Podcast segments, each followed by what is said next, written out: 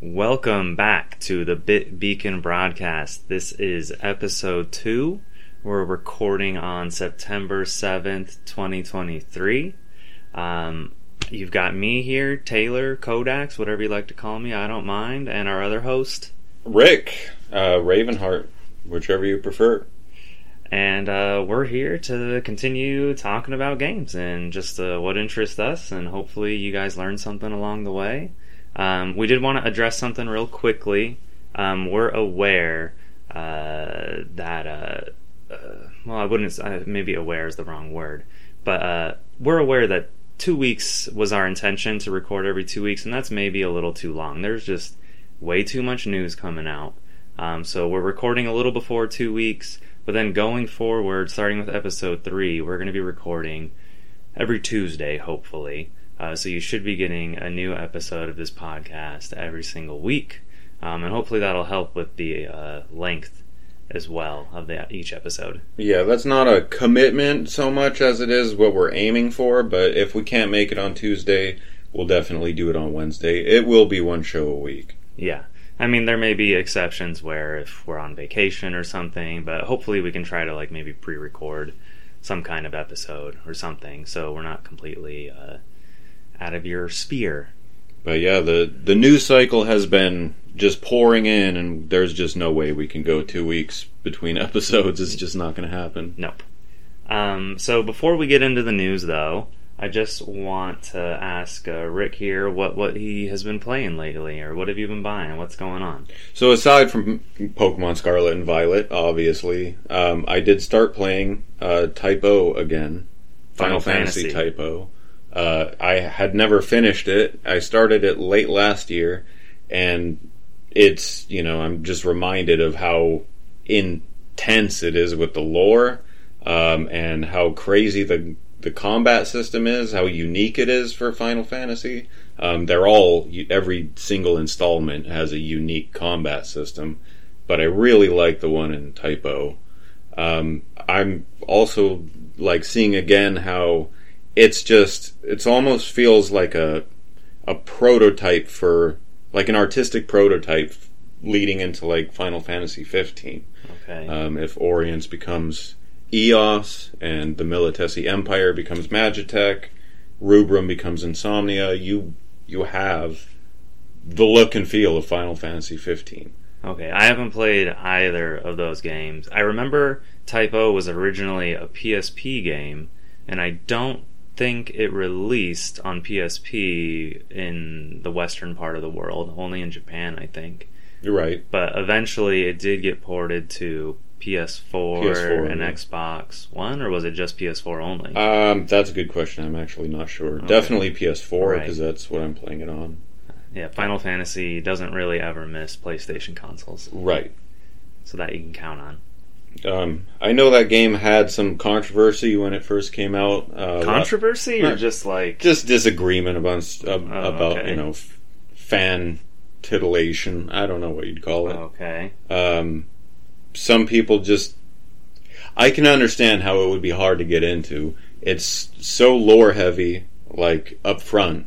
Hmm Uh, it's just front loaded with lore that's not going to make sense till Oh. way later in the game, and that can hurt- be like hurts your brain levels yeah, of lore. like where they're just saying all these gibberish words, Right. and you're like, huh? really crazy epic cinematics Yeah. like the biggest biggest cinematics you can imagine that i've ever seen in a game um at least That's it's a in the bold. that's a bold claim it's in the top PSP game. it's in the top five um games i would say with big cinematics i'm talking six seven eight minutes long Oh, okay, cinematics so like maybe Metal Gear Solid Four has a beat with like Uh, two hour cutscenes, but yeah, yeah that yeah definitely well okay. So when you say big, you mean lengthwise. lengthwise, but um, also no, not really lengthwise. Oh, okay. Actually, I'm I'm talking like big and um, Like crazy things. yeah, happening. crazy thing. Yeah, Oh, just overview.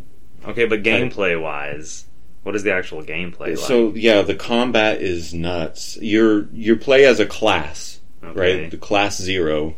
So they're they're a class, and their names are the names of like the co- different uh, not suits, but numbers in a deck of playing cards. Okay. So you have ace, deuce, you know. Gotcha. Um, and you cycle through them like in real time Okay. Like- at a whim you can just at a whim. Yeah, and Do you bring the whole entire class with you, or is it like just a handful at a time? Um, when you go into a mission, you select a designated number of people to come with you, Okay. and you can cycle through them. But uh, it there are you actually can go through the entire class. There's a you choose the starting Mhm. team, and then you can actually fill in their empty slots. Are there times where some of the characters are unavailable for a particular mission because of what's going on in the story, or does that Um, not really happen? I haven't hit a point. I haven't beat the game yet, but Oh. I haven't hit a point where that's happened. Like one is off doing something, and he's just not available or something. Okay. I presume they all have like their own unique weapon and combat yes, style. they all specialize in their own weapon. Like eight is the martial artist, and Mm-hmm. and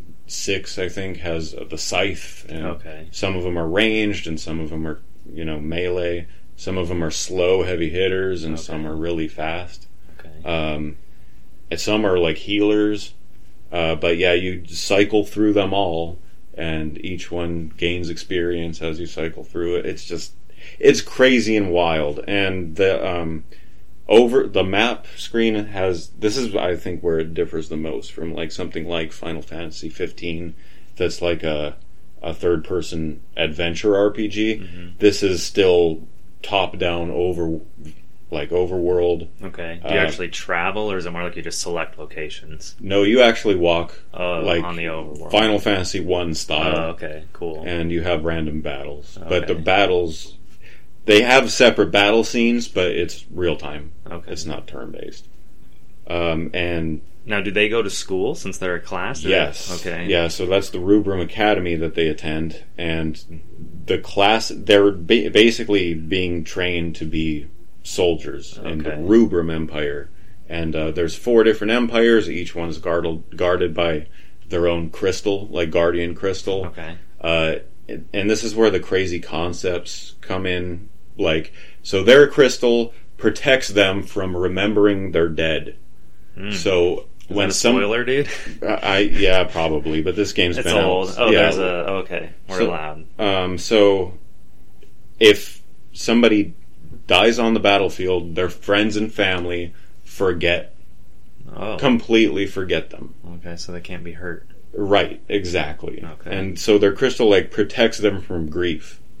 Well, Um, what happens to their room? Does it just like get emptied out? Uh, like, wouldn't they walk into like their room and be like, "Who who lives here? Who's in this room?" I mean, uh, the game doesn't get into the lo- logistics that way so much, Okay. but it does get it does get into like when you're out doing missions, you find dog tags, Mm. and the purpose is to Bring you know because back. yeah yeah to basically n- for the academy to know who has Oh, died Okay. Because that's the only way they would know is by finding Are those like collectibles in the game? yes Okay. yeah um, and you can trade them to a Moogle that gives you Nice. items and stuff like that. Um, but uh, yeah, just crazy concepts like that. Um, the game has its own calendar, like cycle and seasons and months. Okay. Does Like- that play out in like like if you linger around too long, does time keep going, or is it more like as you progress, the time changes? So you go through the game, and in between story missions, you have an allotted amount of free time, Oh, and everything you do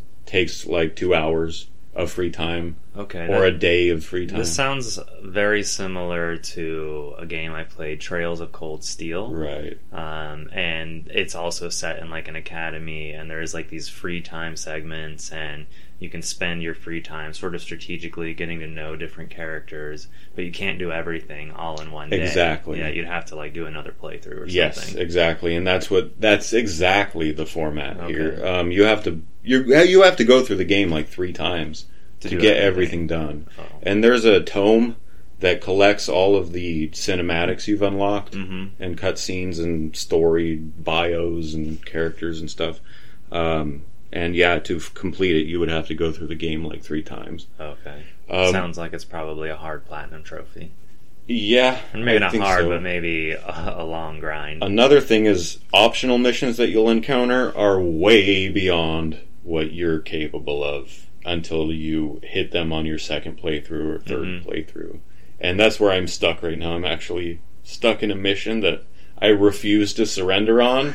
So I'm like out there grinding on this Okay. mission to try to like I mean, what's the punishment for surrendering? You just Uh, gotta like restart the battle from you scratch. you would well because I saved already, you would like lose that time Oh, and I honestly I'm not even sure what what other You don't want to find out. Yeah, I don't want to find out basically. Rick, you refuse to admit defeat. Uh, yeah, that's how I am. I'm a completionist.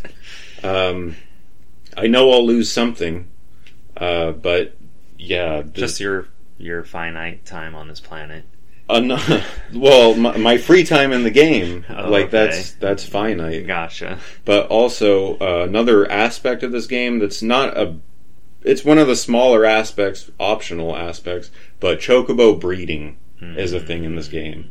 And you can find different types of chocobo. There's combat chocobo, war chocobo, um, speed chocobo, like different colors. Okay. And you can crossbreed them at the ranch. Is this like a side thing, or is this like a required? You should take part in this in order to play through the game. No use of chocobos, unless there's a mission in the future that requires you use a chocobo, um, is totally optional. It's for transportation, faster transportation. So chocobos, if you don't know, are these bird, uh, like they're like ostriches, but they're like golden. Well, they can be all kinds of colors, actually. Yeah, they uh, typically they're yellow. Right. Uh, they're um, they're birds that you ride on. right. In the Final they're Fantasy. like horses, but in Final Fantasy. right, But you know, they've gotten their own crazy spin-offs and all kinds of things. right. They've gotten their own chocobo racing franchise. Chocobo Mystery Dungeon. Yes. Yeah.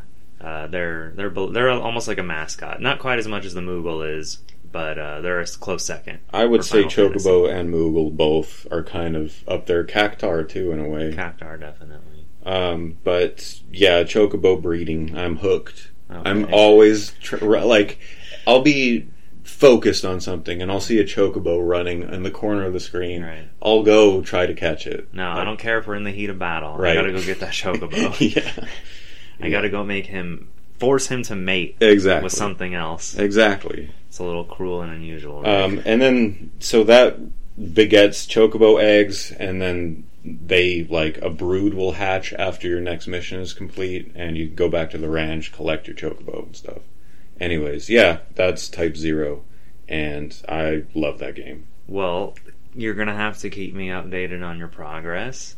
Um, so I expect to hear more from you. Well, maybe not in a couple days because we'll be back in just a few days from now to record episode three. Right. But um, you know, I'm sure we'll continue to hear more as you work your way through the game. Oh yeah, definitely. Um, I have been playing my usual slate of games, so I won't bore anybody talking about Genshin Impact again.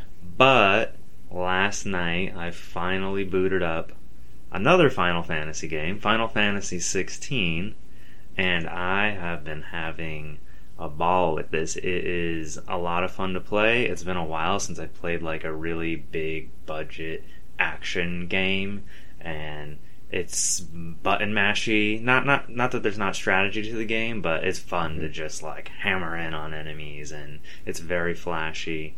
Very cool to just look at all the crazy effects going on on screen. Um, the game opens uh, with you playing a younger version of the main character, and uh, you kind of go through sort of an origin story that sets him on his path.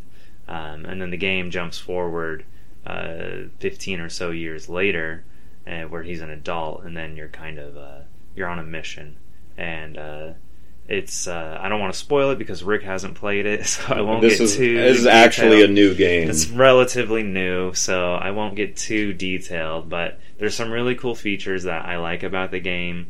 At any time when you're in like any area or in the middle of a cutscene, you can hold down on the touchpad and it brings up this cool like lore menu where it'll talk about like what city you're in, the characters that you're interacting with right now and like kind of like key terms and different things you should know as a player. So maybe where type O is like dropping all these crazy like words and places and kingdoms and empires on you.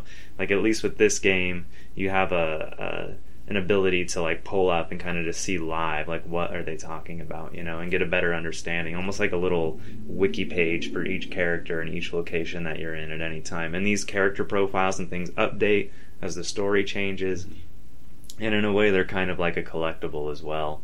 Um, i mean you can't really miss them because they get added uh, to sort of a database if you didn't happen to hit the lore panel at the right time. Mhm. um, but you, there's a certain npc you can visit to talk to him and kind of catch up on the lore you maybe missed out on. I would point out that both Typo and 15 have that kind of dynamic lore updating, hmm you know, pages and stuff like that. It's not as intuitive, Okay. you know, to where it's just real time. Yeah, I mean it makes sense with the latest Final Fantasy game that that's maybe been enhanced, you know, because I'm sure they got feedback maybe while testing that players were sort of like confused. Right. Um, and this game, uh, what's interesting about it is that uh, the voice cast, the primary voice cast, is not the Japanese voice cast. They specifically wanted like English actors uh, to do it, and it's got a, a medieval setting to it, very kind of dark fantasy. It's not. Uh, it's it's kind of gory at times. It doesn't shy away from like foul language. Um, it's uh, I don't want to call it edgy because I wouldn't call it edgy, but it's definitely mature. This is an R-rated Final Fantasy. There's like people jumping on top of each other, like getting ready to bang. Uh, I mean, this. I mean, not that they actually do that, but I mean, like you know, it implies like adult things are happening. You know, um, it doesn't skirt around uh, these kinds of things, these topics. And uh, I don't know, it's been just really fun so far. I'm only like five, six hours deep, but I absolutely love the combat. It's a lot of fun. Uh, you can press the O button at any time to sort of do this jump towards an enemy. Um, and it just kind of keeps the combat like really flowing. So there's no downtime where you're like walking up to the enemy. You just kind of, ta- you know, you ha- you can sort of target enemies using uh, L1.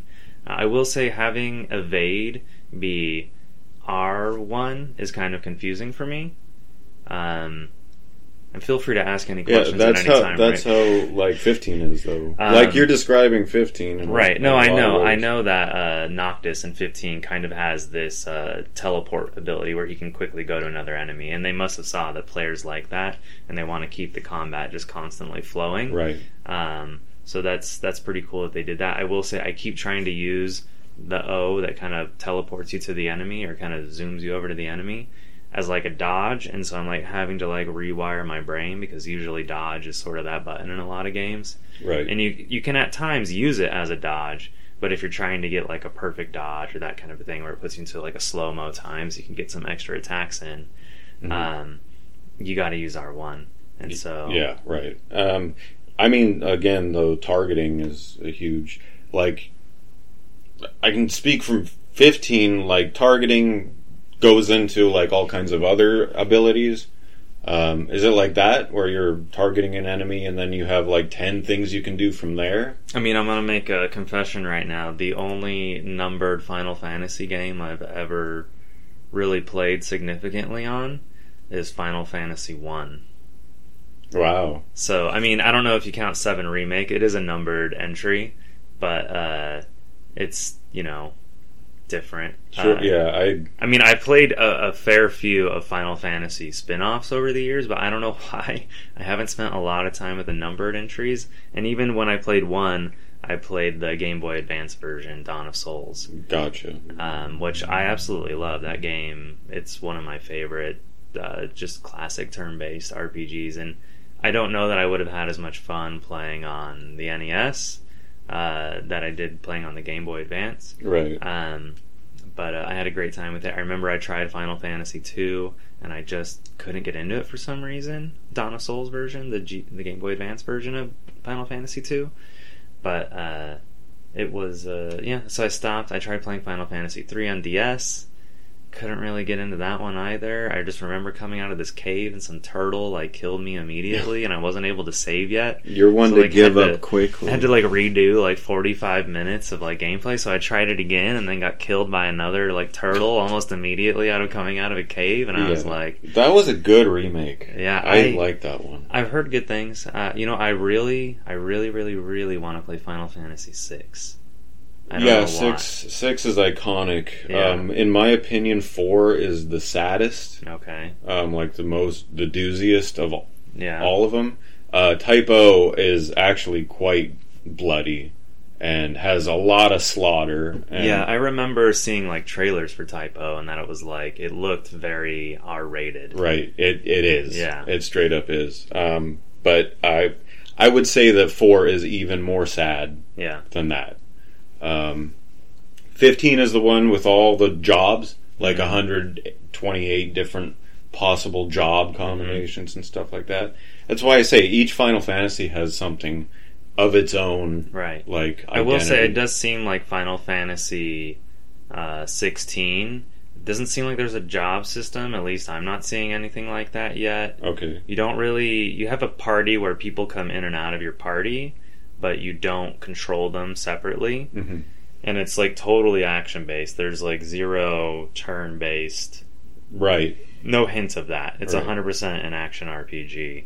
Um, whereas like Final Fantasy VII Remake, you can kind of go into this tactical mode uh, at will at any time, where the game kind of like slows down to like a hundredth of a normal speed, and you can Right. kind of issue commands to your different. So it kind of gives it sort of a little bit of a turn-based flair, but without really being turn-based. Right.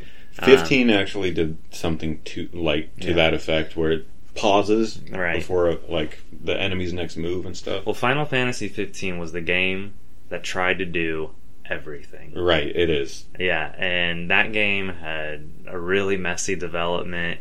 It had years and years of updates post release. They const- they added all kinds of new things constantly, which was cool. It was a really big project, but I don't think they'll make a Final Fantasy game like that. I think it like I think it hurt. I probably hurt them. financially. I, I tend to focus on what a game does do rather than what it doesn't do. Well, it did do everything. It, it did. It tried to do everything. Like the driving, Yeah. I was really cool. I loved that. I, But isn't that only for like a small portion of the game? um, no, the whole No. game, the whole game, right up until you get to insomnia at the end. Okay. You're driving. Because yeah, I understand the game is like starts off being very open and then it gets like very linear. Uh, the end, the ending area Yeah. is that way. right. In Final Fantasy 16 so far, it seems very linear, Mhm. um, which I'm kind of appreciating because I've th- there's just so many giant open world games that I can play. Every game coming out seems Yeah. like an open world game. and we'll, I think we're going to be addressing that topic in a little bit here. But um, so it's nice to have something that's a little more straightforward. It does have like some small open environments where you can get a little lost, but generally speaking, you're kind of I don't want to say you're going in a straight line, but you, you just you can just keep following along with the map, and you'll eventually find where you're supposed to be headed. Uh, so it's nice to see something that's a little more straightforward, not bogged down with a bunch of bloat. At least not yet. I don't know how significant it gets with like Mhm. side quests and things like that at some point. I mean, as long as side quests are totally fine, as long as there's, I don't know, so it you don't get lost just exploring and exploring and exploring for days. Yeah. I mean, I like that.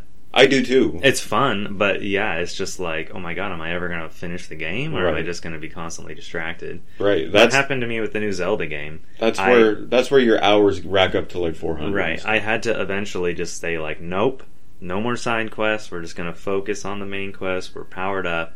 We don't need 100% of the game before we go to the final boss. So Right. I just kind of was like, I've already been playing for 100 hours. It's time to mainline the main quest and get out of here. But uh, real quick before we move on to the news, I have bought a few other games, and I have them here with me so I wouldn't forget what they are. I imported a physical copy of Baten Kaitos 1 and 2 HD Oh, remaster. boy. Unfortunately, this game did not get a physical release, but it did get an Asia English Asia English release, and so the cover and back cover are entirely in English. It looks really, really nice. The art is absolutely fantastic on this Have you played either Baten Kaitos title? No, I haven't. When I had a GameCube, I didn't know about all these cool RPGs when I was, you know, 13 years old. I was mostly playing like Super Smash Brother and Pokemon Colosseum and Yeah. stuff like that. Um, so yeah, I missed out. These were originally developed by, uh, oh my gosh, Monolith Soft Right. uh, published by Bandai Namco, and I'm a, a huge fan of Monolith Soft's uh, Monolith Soft's recent games, Yeah. um, the Xenoblade series, and so I know they developed these quite a few years before then. Um, so I, I really do want to play these games, and I know it's like got a card based battle system. So and I I've enjoyed several card based battle games. Uh, one that comes to mind is Kingdom Hearts uh, Chain of Memories on Game Boy Advance, Yep. which they eventually ported to. Well, I wouldn't say they ported it; they like totally remade for PlayStation Two. I did play uh, some of Eternal Wings and the Lost Ocean. Is that the Uh, second it's one? the first one. Oh, it's the first one. It's Origins is the second Yes. Origins. But you should play the first one first and Origins second. Don't start with Origins, even though. I'm saying I started with the first one. Right, no, I'm just talking to the listener here. Oh, okay. Yeah. gotcha. Even though it's a prequel, you should play it second. That's what I've heard. Um, another Asia English import I brought is the remake of Atelier Marie, um, The Alchemist of Salburg. I bundled this with my order of Baten Kaitos 1 and 2. Um, don't have much to say about this one. I haven't played it yet. I've played a few of the Atelier games. Have you ever touched any of Atelier? Iris. You played Iris. PS2. Okay. Um, so yeah, I played a few of the Dusk trilogy games on PS3, um, and I enjoyed those quite a bit.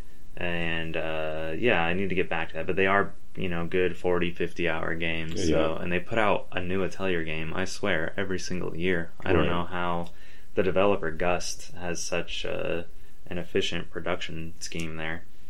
Um, and Detective Pikachu Returns just Yep. came out, uh, I think yesterday, Friday, and uh, this is the sequel to Detective Pikachu on the 3DS, which I swore they said they were porting to the Switch, but I guess it just never happened. But I haven't followed up. they announced that a long time ago when they announced that Detective Pikachu 2 was coming. Um, I never played the 1st Mhm. Not really sure why I bought this. I don't have time for it, but it's a Pokemon game, so uh, yeah, unfortunately, I have to buy it. Yeah, it might benefit you to play the first one. I would imagine. I, I've heard it has like a recap uh, of the events of the first game, Okay. but um, I, I feel like I should probably go back and play the original. I don't think they're super long. I think they're like 20 hours, and it's got kind of like a. It's a point and not a point and click, but it's an investigation style game Right. where you're walking around environments and interacting with objects and kind of piecing clues together. I do like those kinds of games. Me too, me too. So, you know, maybe I, I should go back and give it a shot. And then uh, Nintendo recently released Pikmin 1 and 2 for Nintendo Switch. I picked that up uh, as well. Uh, so now I think all four Pikmin games are now on Switch, which Yeah. is pretty cool. I believe these are ports of the Wii version of Pikmin 1 and 2. Oh, really? Okay. Yeah, um, but they they are enhanced uh, beyond that for Switch. They're not like they just dropped the ISO on Right. the Switch cart and said, "Here you go." Motion controls don't Yeah. work. I mean, motion controls. I I believe they do function with this game, but Okay. obviously they're a different kind of motion controls because there's no uh, Wii remote. there's no Wii remote, so it's got to actually use like gyro and stuff like that to determine where the pointer is. Right. Um, and that's that's a lot of pickups. Some of these I paid for and ordered a long time ago, and they just finally got here. Um, so I, I doubt I'll have anything new to talk about in terms of pickups. You haven't picked up anything in the last week or so, have you? I'm still just waiting for my Castlevania Game Boy Advance collection. Oh well, dude, you're going to be waiting like six, seven months for that, so Uh. you can't mention that every week. um, all right, so why don't we uh, switch over to the news? Um, something, some news that broke right after we recorded last week's episode was that Jim Ryan, the CEO and president of PlayStation, essentially announced that he was retiring uh, effective March 2024. Yep. Now we we were just talking about him on the episode, right? Uh, we were talking about him when we were planning out episode Oh, two. okay. And then all of a sudden, it was like "Speak of the Devil." a, a day later, that's right. We were on the phone talking about. Uh, our, we recorded the first episode, and we were you know very excited about our uh, our recording and our and- plans for, yeah. for episode two. And then, like a minute later, we hang up, and then I, I see a headline pop up on my phone that he's retiring, and I was like, "Oh my God!" Speak of the devil. So I'm just gonna real quick uh, read his statement. This is CEO and President of Sony Interactive Entertainment, Jim Ryan. and I'm going to uh, abbreviate this a little bit at some spots. Um, as you will have seen today in the news, I have announced my retirement after nearly 30 years at Sony Interactive Entertainment. I did not take this decision lightly, and I absolutely love SIE and our community. But of late, I've been finding it increasingly difficult to strike the right balance between having my home in the UK and my job in the United States. As mentioned in the press release, I will continue my role as president and CEO until March 2024. I feel humbled having I feel humbled at having the opportunity to lead a company delivering products that touch millions of lives. From award winning games to the incredibly immersive technical achievements delivered with PlayStation 5, I'm immensely proud of what we have achieved and very optimistic for the future of Sony Interactive Entertainment. From my beginning in Europe, it was clear that Sony had built something truly special. Generations later, I'm amazed by the excitement and passion of the PlayStation community. It is thanks to you that we have been able to keep innovating and delivering even greater experiences. Since 1994, generations of gamers have inspired us to be better, to push the boundaries, and the results have been incredible. Thank you from the bottom of my heart. Now, how do you think gamers took this news? Um, I know how I feel about it. You tell me how yeah. gamers took it. Let me. People were celebrating in the streets practically. Oh, right. We were like overturning cars and excitement. I thought you meant by his words. No, Yeah, not, yeah, not so much okay. by his words. So Jim Ryan has not been particularly beloved since he took over uh, as PlayStation's leader, and I think it was late 2019 when Shawn Layden was. Uh, well, it's rumored that he was ousted. Right. Um, Yeah. Not officially. Not officially. He claims that he he just saw it as the right time, but he refuses to comment on if there was any pressure for him to leave the company. Yeah. That which means that they're probably Which is bizarre to me because the PlayStation 4 was incredibly successful. It brought back the PlayStation brand from the disappointment of at least sales wise that the PlayStation 3 was. right. I mean, I loved my PS3 and I still have it even plugged in and ready to turn on in a moment. But um yeah, it was it was bizarre. Like Shawn Layden was this guy who was super accessible, very down to earth, interested in indie developers. You know, he he saw them as a really big part of PlayStation's future. And then you have someone like Jim Ryan come in, who's just got this kind of smart, polar opposite. yeah, polar opposite. Like he doesn't.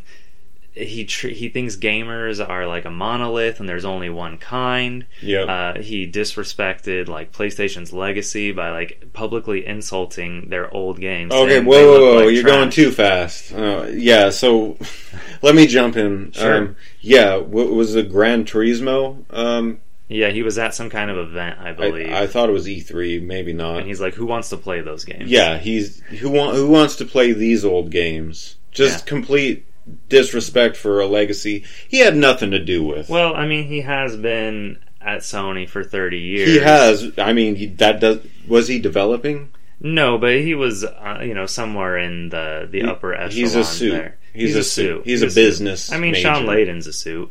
Uh, No, Shawn Layden comes from a development background. He was a programmer. Okay. Um, I, for, I off the top of my head, I couldn't tell you what studio he was with, but yeah, he was doing programming and localization stuff like that. Okay. I Um, didn't know that. way back in the day. So yeah, very different backgrounds uh, between Shawn Layden and Jim Ryan. Uh, Jim Ryan, you know, this guy is he- coming from a school of business Right. and management Right. Uh, and, And business efficiency. management. Efficiency. yeah, um, and that's really all he. Uh, in my opinion, from what I can tell, that's what he seems to think about. I mean, under Jim Ryan, we have seen all of PlayStation's like double A, smaller kind of mid-sized game development like completely cease. Pretty much. Yeah, I Um, mean, when Shawn Layden was around, we still had Japan Studio putting out games. we, PlayStation had all kinds of like indie outreach stuff going on. They wanted like um, they wanted the little guy, the the littlest guy that they could possibly Right. access. I mean, under Shawn Layden, we had stuff like PlayStation Experience, uh, which they did for I can't remember if it was four or five years total. Uh, it wasn't five. Okay, just four. Um, and you know all of that's gone away now. Yeah. Like it's all completely dissipated. it's They're- all gone. Sony doesn't even show up to like conventions or events anymore. Nope. And they rarely host their own like public events. It's it's just strange. And I know obviously the pandemic was maybe part of that and a lot of places have kind of stopped doing fan events and things like that, but Uh-huh. I mean it's it's okay to come back now. even after, even uh, still under Shawn Layden, even after Sony pulled out of E3, they still were doing those things at the theater across the street, doing cool events, Right. having cool like theatrical presentations, kind of taking a, a page out of Nintendo's book because Definitely. Nintendo spends on that kind of stuff.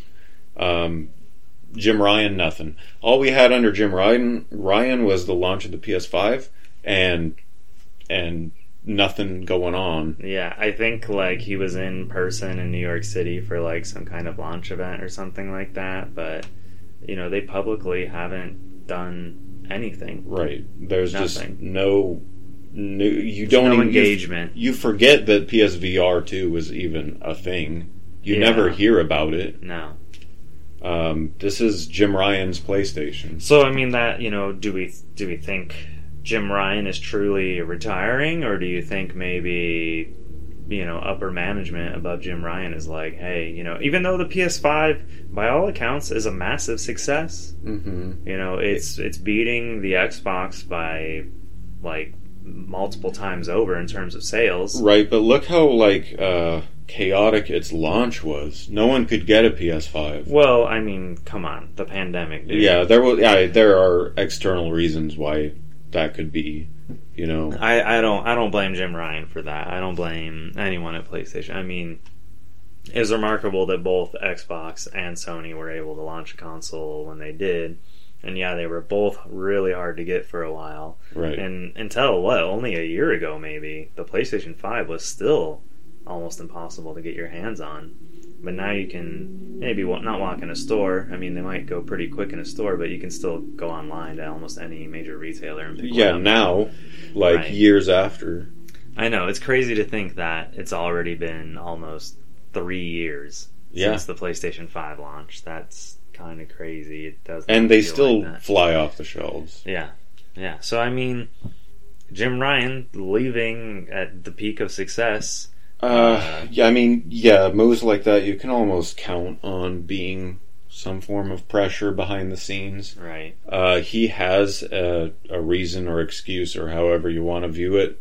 Um, I think it's believable. He says that you know SIE's headquarters are in like San Mateo, right, and he's from England, Right. so presumably all his family is there. I'm sure he's got kids and a wife. right. Um, Oh so- yeah, no doubt. And I'm sure he's yeah he's telling the truth. I I don't think he's wrong about that. Right. But um, is he is he using that as a like a crutch to get out of there. yeah? You know the guy's getting a multi million dollar salary. Oh yeah. There- no question. And I'm sure he's getting some massive parachute out of there too. Right. Yeah. Yeah. Set for Job life. well done. Yeah. Um, but uh, yeah, I don't know. It's made me think, like, oh man, could you imagine? Could you imagine if Shawn Layden, Yeah. Came like. Like PlayStation makes an announcement effective April, Shawn Layden has returned. But I mean, they've already said there there's going to be a temporary CEO and president beginning in April. Um, someone from the Japan side of the company, um, but they are going to start their presumably global search to find a, a replacement for Jim Ryan. Gotcha. Um, but yeah, if Shawn Layden would come back and things went back to how they used to be, I mean, I Shawn Layden. You know, I mean, I can't say the guy's perfect. Uh, I think the Vita could have happened a lot better. You know, which was under him. But definitely. Uh, I mean, I don't know if that was really so much marketing's fault. no, I'm not blaming the guy personally. No. I'm, he's he is the head of PlayStation, so he represents. He's responsible ultimately. I agree. No, I mean not perfect, but um, you know, Uh. still kept it going, kept it alive. I think what sets Shawn Layden apart so so much from Jim Ryan, Ryan, of course, is his development background, but his passion for games. He, Shawn Layden would talk about games like they were a fine wine Yeah. at PlayStation Experience at the keynote Yeah. speeches. Jim Ryan would disrespect games and say who wants to play these The only games Jim Ryan wants people to know about are are games that make money. the quadruple A, multi gazillion dollar games. Like Yeah. everything else doesn't matter to Jim Ryan, or at least he, if it does matter to him, he's never made it known that it matters to him. Right. Yeah, and and I mean, anytime you would see the guy, he's wearing a suit Right. opposite Shawn Layden. right. Shawn Layden was always wearing a T-shirt featuring A like, game. a classic game usually. Yeah. But some a lot of times they were seen as like hints as to right. like, Yeah. maybe He, he something that incorporated them in, into his marketing. a little People people would be like speculating like, "Oh my god, he's wearing this shirt at this place." and that just makes him, you know, thousands of times more interesting than Jim Right. Ryan. Uh, just Yeah. that alone. more likable. Um, you know, he, he knows that people are speculating on his shirt, so he's having fun. Right. Like he's having a good time. Exactly. He's the boss. Exactly. You know, and you can feel that. You know, that was a special time for PlayStation. They had a couple other key people there: Adam Boyes, Gio Corsi, um, Shu Yoshida had a more prominent role at the time. Now he's focused on indies, which I think is a good role for him. Um, I thought maybe if Shawn was stepping down, they would have gave that to Shu Yoshida, but um, no, Jim Ryan, the guy from England that nobody cared for, Yeah. got the job. I don't think he ever really had fan, a fan following. No, no, never. Like I saw articles talking about why why are gamers celebrating Jim Ryan's Right, retirement? right. You know, and you know they had to break it down and explain it, and he's just had a lot of gaps over the years. He's just got that Wall Street personality about yeah, him. yeah. you You know? just I, I can't stand him. Absolutely can't stand him. But uh, you you actually met Shawn Layden. Yeah, I uh, did. several years ago. Like you had like some a significant amount of one on one time with him. Uh, I've met him twice in person. Well, yeah, we Uh, met him together briefly at PlayStation Experience one of the years. I think the year it was in San Francisco.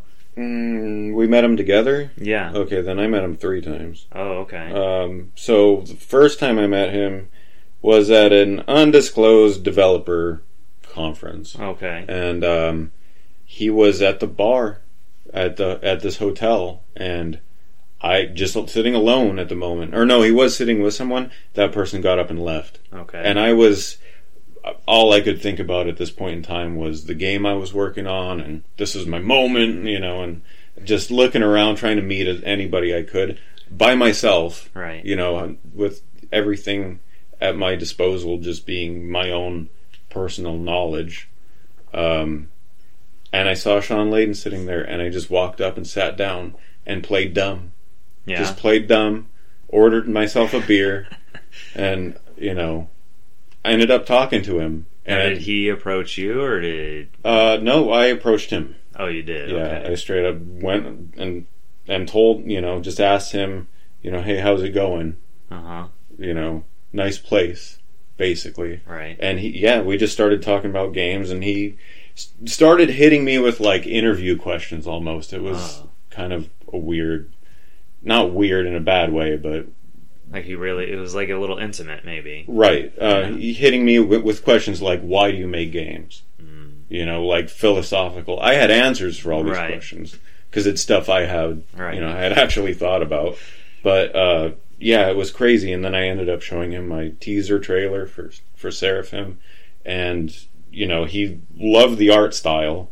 And uh, later on, when I met him again at PlayStation Experience, I flashed my business card with the character on it, Uh huh. and he remembered me that way. Okay. So he didn't remember my face, but he remembered my character. Um, How long were you like sitting with him at the bar? uh, it was probably 45 minutes to an hour, Wow, that. just one on one. He was sipping $18 martinis, like three of them, and uh, I, I was drinking Stone, I Stone. think. Okay.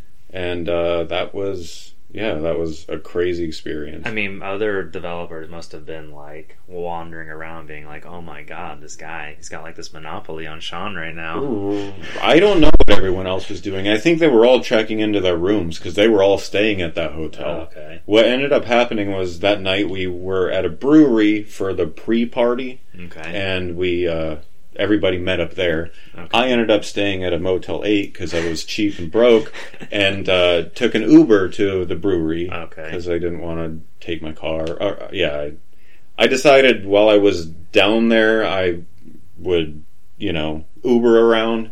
Um, so I Ubered to this brewery, met people there, kind of came to realize that the people at this event weren't going to be who I thought they were going to be. what did you they- think they were going to be?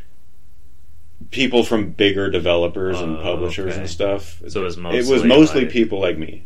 like solo devs or small Mm, groups? not not some solo devs uh, sprinkled in, but mostly uh, development teams like that- 10, that- 15 people. yeah, 10, 15 people that make games for the double A companies and triple Okay. A companies. Um, but uh, yeah, so they all PlayStation had a shuttle to take them all from the brewery back to the hotel. I just got on the shuttle. I didn't have any business going to the hotel. Maybe Shawn Layden will let you sleep in his room. I I didn't ask, Oh, too bad. but uh, yeah. So um, that was a really just harrowing experience for me. Really? Were you like crapping your pants? No, I don't say I was crapping my pants. I think I was too euphoric and also Okay. buzzed enough Okay. to like be numb. I guess to the reality of. So of you that. just you're were you did it take the beers that you ordered at the counter or were you like, no, I was. I just came back from a brewery, Oh, okay. so I was already. Oh, okay. And Yeah. then you got another beer. Yeah, Gotcha. Just okay, yeah, yeah. as an following now. excuse to Right. yeah. Um, yeah, I know I'm not doing everything in chronological order here, but yeah. Uh, so I had no business going back, getting on that shuttle really, but I did. You, you have his business card, don't you? I, I do. Wow, I- I that's do. like a collectible. Yeah. Oh yeah. You could get that graded. I should. yeah. Um, a grading. That's a topic for another time. Dude, yeah, they grade anything these Oh, yeah. days. Um, but yeah. So Do that. you actually still have it? Yeah, I have it. I couldn't tell you where it's at right now, but it's in a stack of business cards. Oh man, you need to find that, dude. Yeah. That's that's like a, a cool little piece of Yeah. history. Oh, right yeah. there. Yeah, I might frame it. actually. Um, I can't say I have a PlayStation president that I like more than Shawn Layden. He's yeah, I mean, before him, it was that Jack Tretton guy. right. I don't know if you remember him too much. I remember. He was responsible at the time. Remember that Kevin Butler, the fake president of PlayStation, who they did all these commercials with this guy called Kevin Butler? Mm-hmm. And they, they were very funny commercials. I think so. No, It okay. sounds vaguely familiar. All right. Well, that was like the PS3 era. Was Jack Tretton and his fake CEO Kevin Butler, who appeared in all these commercials, and it was an actually a pretty cool marketing campaign. I'll be honest, I liked it a lot. But I mean, Jack Tretton was responsible for Sony when it was at its lowest. Right. It went from the PS2, which just had astronomical sales numbers and software numbers, to the PS3, which was. And again, I don't blame Jack Tretton for that. These are decisions being made in Japan Right. and he wasn't involved in it. But uh, yeah, I'm sure they were eager to see him go Oh yeah. um, and install someone else. yeah. Definitely. Um, okay, so let's move on to another topic of the news this week. So, the Pokemon Company entered into a collaboration with the Van Gogh Museum, I believe in Amsterdam. And part of this collaboration. It was in Cologne. Col- Cologne. Mm, No, I don't Oh. think that's true. You're thinking of Gamescom. My bad. Yeah. Uh, this is the Van Gogh Museum is in Amsterdam, and uh, part of this collaboration was uh, special merchandise.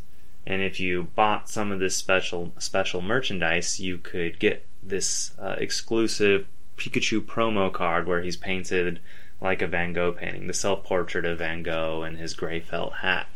Yeah. Um, and so, needless to say, people were excited because this is a really cool promo.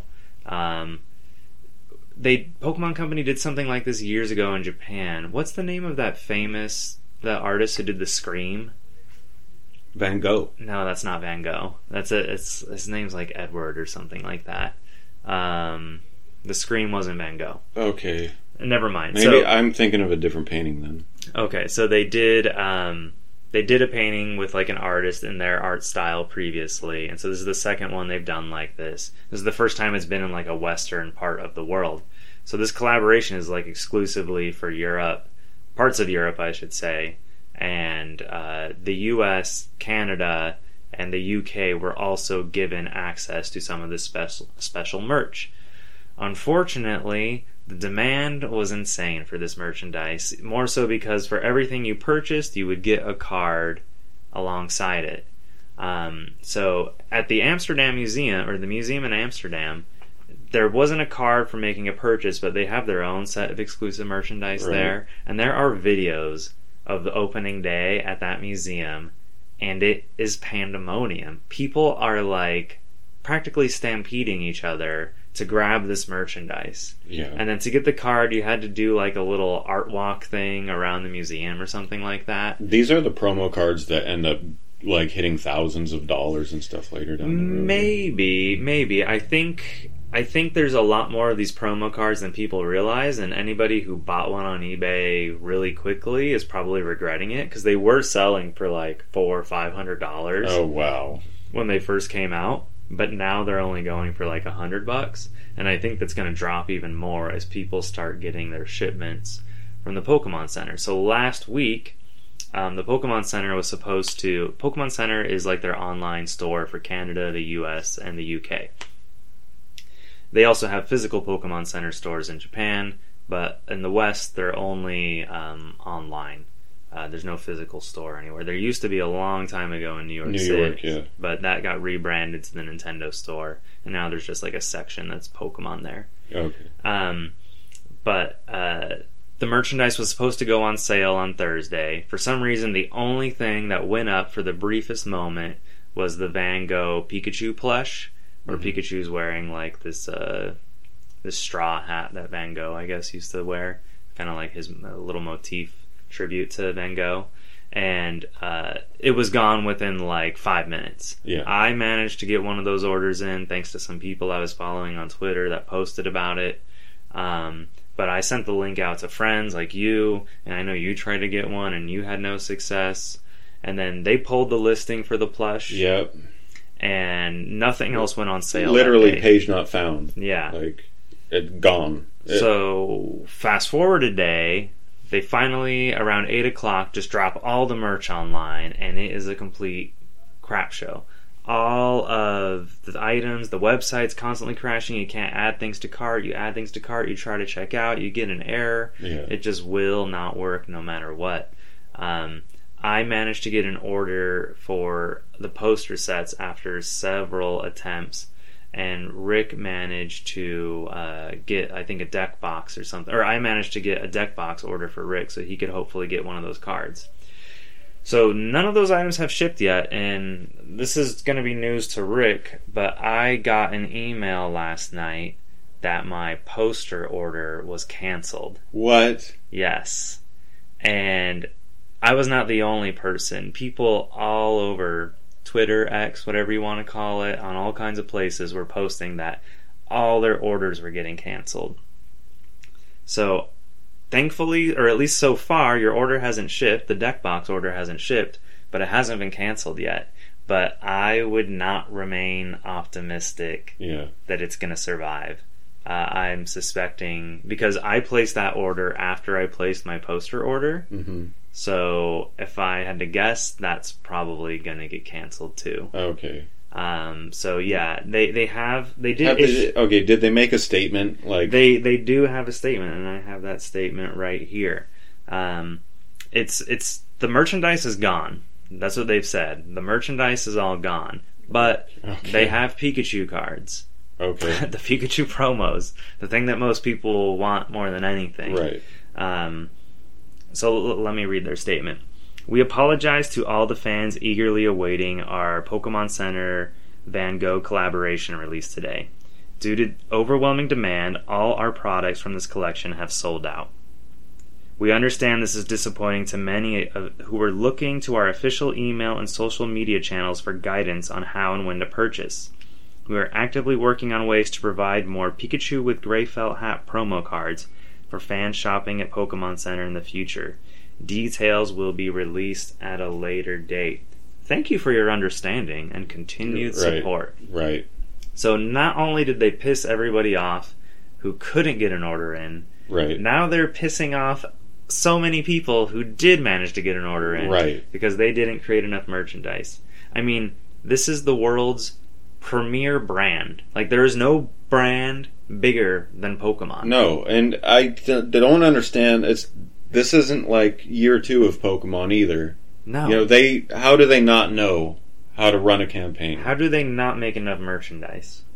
I mean, I get it. Their website gets slammed. It's a pain to place an order. Uh, sure, but like, why did you make such a tiny amount of merchandise? Right, exactly. And and what is this? Like send everyone who you canceled or ordered for, you know, send them a card. Right. That's all they had to do. Now, what's funny is that some people who placed an order for one of the Van Gogh items and happened to include a second item that was unrelated to the Van Gogh collection Mhm. are receiving their orders with the promo card, even though the Van Gogh item was Is not canceled. there. That's weird. Yeah.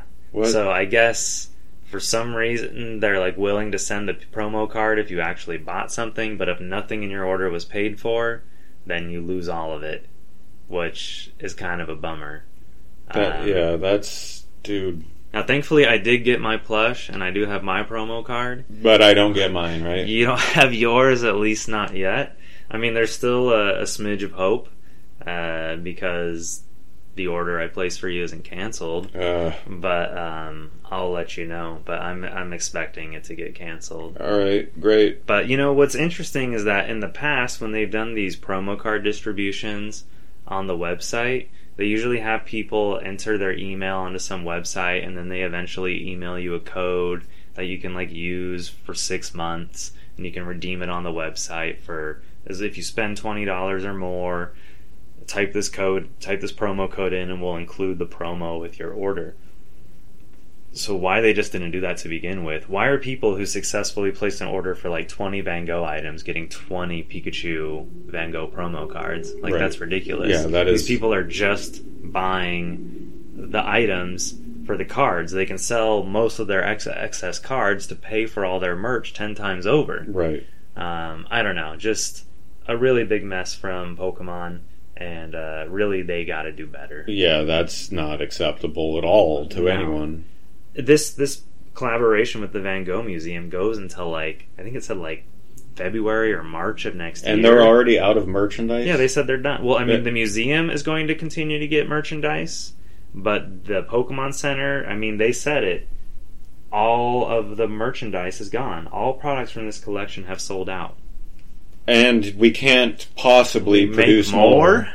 Yeah, I mean, it's it's kind of absurd, and they should have limited it to just one promo card per order, including a Van Gogh thing, uh, or including a piece of Van Gogh merch. Right. Like why? Because that's why it's all sold out so quickly. Because people added fifty things to cart and then get their order with fifty cards. That's that's not how that should be handled. I I agree. Like have the card come with the Pikachu plush, and that's it. And you- well, I or mean, something. no, just just if you order any Van Gogh items at all, you get one card get- with yeah. your order. Not so, one like- per item. Yeah, so that way it didn't it wouldn't encourage people to buy more than you know a couple items at most. Right. You know, uh, so it, you know I I don't know just uh, just it's unbelievable. Yeah, that it they're is. making I- such a rookie mistake. Just very. They really bungled that. I really mean, bad. I think because of what they saw on Thursday, the crazy demand, they saw the website getting overloaded with. Uh, everybody thought the merch was going to drop at nine, and the only thing that did drop was the plush. Um, and then so they just said they didn't say anything. They they put a little notice on their support site saying like the merchandise is still coming, stay tuned. And then Yeah. they never said anything to the public. They never posted on social media. They never sent out an email that I'm sure they had ready to send out. They just dropped it without saying a word, and just I guess they just washed their hands of the situation and just what happened happened. That's oh man, that yeah, that's not right. All right, so in sa- even sadder news than Pokemon promos not being delivered. Yeah, so yeah, go ahead. Uh, Yoshitaka Tamaki has died. Now that's a name that most people are not going to know. I didn't know it. I knew his work, uh, but I didn't know his name. Um, he was 55. He died of lung cancer. Uh, I mean, this is just speculation, but smoking is pretty big in Japan. Right. It pro- so- I mean, no doubt. Yeah, he's probably a And lifelong big smoker. with big with artists. Oh too. yeah, definitely. Um, and he's known for being one of the fathers, specifically of the Shining series, Mhm. which uh, got its start uh, on the Sega Mega Drive, I believe. Yep. Genesis in the United States. Genesis in the United States. But uh, yeah, Shining Force one, two, and three. I think. And he was he was like a character designer. He had a pretty unique uh, design style that had like a definitely gritty, hand drawn sort of anime, Anime, yep. inspired, and you know definitely recognizable. Um, he hasn't been super active in the last mm, couple decades so I much. I think 2008 was really kind of when he dropped off a little bit. Okay. Uh, the last thing he designed, to my knowledge, was a handbag. Right, he did like some kind of illustration. There's this really great retrospective uh, of his career on uh, VGDensetsu.net. And uh, something I should mention as an aside is that I'm going to be posting uh, a companion blog for every episode on our website. That's the-bitbeacon.com. Um, so sometime shortly after uh, each episode drops, there's going to be a blog post, and it'll have links to a lot of these stories, pictures from some of the things that we've been to And there should be a link to the website in the description or whatever of the podcast. Yeah, you, you should be able to find that there. Uh, but Rick, if you'd like to speak to his career a little more, I know you're kind of the, the Sega guy out of the two of us. Yeah, so he was an artist uh, that. Um, his most notable thing is still Shining Force and Landstalker. Um, but he he has several other franchises that, that he's responsible for. Uh, he started off with uh, so back in the day, Enix. Enix got started as a company in '75, but they were Okay. making tabloids for real estate. Mm, Um, they didn't start publishing games until '82 ish, okay. um, and this is kind of a big thing in Japanese gaming history. But Enix used to do when they first started with publishing games uh, contests for Okay. like hobbyist developer contests, Okay. and uh, if you won one of these contests, there was a Enix would give you a cash prize and also publish your game as an Oh, Enix title Okay. and um, this was pretty gritty, um, very early. A lot of hobbyist type developers, a lot of eroge titles um, in Hmm. in these. That's like uh, of- yeah, erotic. right, erotic games. uh, and um, a lot of legends came out of this. Came out of these, these contests. Um, he he was one. Tamaki was one. Um, another was uh, Yuji Horii, Yeah, I've read this about him before. and Koichi Nakama or Nakamura, whose whose company was Chunsoft. right, Yuji Horii is the creator of Dragon Quest. Both of them together Right. created Dragon Quest. Uh, I mean, so I mean, talk about Japan's most long-lasting video game series, Yes. still to this day. And and that's how Dragon Quest became an Enix franchise. right. Um, a, a, the eroge stuff is a, a lasting memory on these contests. Um, and you'll get a lot of like twisted headlines. Uh, that time that Square Enix published porn games, I mean, you'll Nintendo. see that kind of. Yeah, it's Nintendo used to do some interesting it's things not too. not quite the case, right. but uh, um, yeah. So uh, Ta- Tamaki um, ended up from doing these contests working for Enix. okay. And while working with uh, Enix, he met uh, Kan Naito and Hiroyuki um, Takahashi. Okay. They uh, ended up creating Climax. and Climax is the developer that uh, Tamaki, where the meat and potatoes of his career Oh, okay. with Shining Force and and Landstalker and stuff like that. Yeah, Um, it's interesting. His career seemingly didn't last for too long. Like where he was like super active in game development, like maybe fifteen to twenty years. right. Um, I, I've always wondered what what happens to these guys when they stop making games. Where do they go? Like what what? I- Like I've wondered. Like sometimes you look at old like game credits, and these people they were in the industry for ten years or so, Right. and then they just kind of fell off the face of the planet. Yeah, And- that's a really good question. Like I Um, guess they could have gone into like software development or something like that. we have examples of game developers and game designers like um, Sakaguchi. We see him That's spending true. a lot of time with his family and stuff. Right. You know, um, that's you don't. I don't know how much he does like at Mistwalker these days. I don't know. Like, yeah, I don't do know that Mistwalker is much of anything at Yeah. the moment.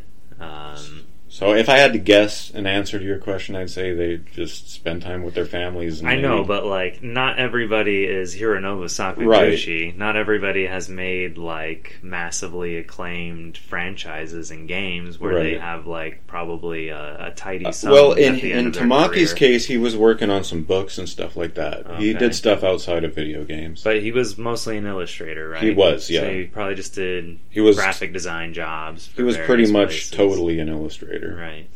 Um, I don't know. He did design like character portraits, like pixel art portraits and things like that, and did monster design. I think I was reading. Oh yeah, he did do sprite sprite art Right. and stuff like that.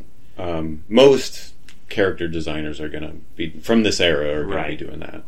I, I think he, he also, you know, his illustrations are, I think, what a lot of people recognize his art from. Yes. Like the covers for games. Yeah, it's extremely recognizable. a lot of his games, their covers, they weren't uh, here in the states. We got like alternate covers. That was Right. pretty common at the time. Right. They would make like a very Western version because they didn't think like Americans were ready for right, or that style. we wanted that, or we understood it. I think I mean, look at the original cover for like Dragon Quest. Right, Shining Force is a excuse me, great uh, like Shining Force co- Genesis covers are a great example of what you're talking Right. about. They look nothing like the game or the characters in the game. Yeah. Um, they look like some '80s American film. Heavy metal. Right, they're right, Yeah. exactly. Um, yeah, that's a good point. Um, but yeah, his art style is extremely recognizable. Um, I would compare him that way to. Um, I'm drawing a blank on the name, but Oh, King, the- Kingdom Hearts uh, character design. Nomura. Yeah, Nomura. Yeah, I mean, yeah, he's more than a. He's like the the guy in charge of everything for Kingdom Hearts. You're right. Yeah, he does do all the character design. I- I- Tetsuya Nomura. with respect to art styles, I would compare him. He's about as recognizable. Okay. Like I was gonna say, I mean, like at the time, Akira Toriyama, the creator of like Dragon Ball Z, he was doing art for Dragon Quest at the time. right, Probably about the same time he was doing, or uh, around the same time uh, Tamaki was doing his art.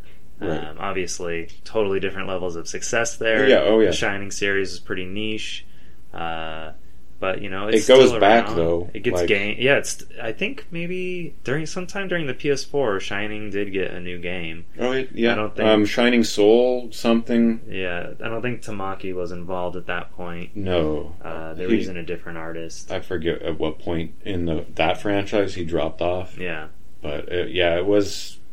Uh, I think after like four. during the Game Boy Advance era, he did some remakes that he was involved with. Right.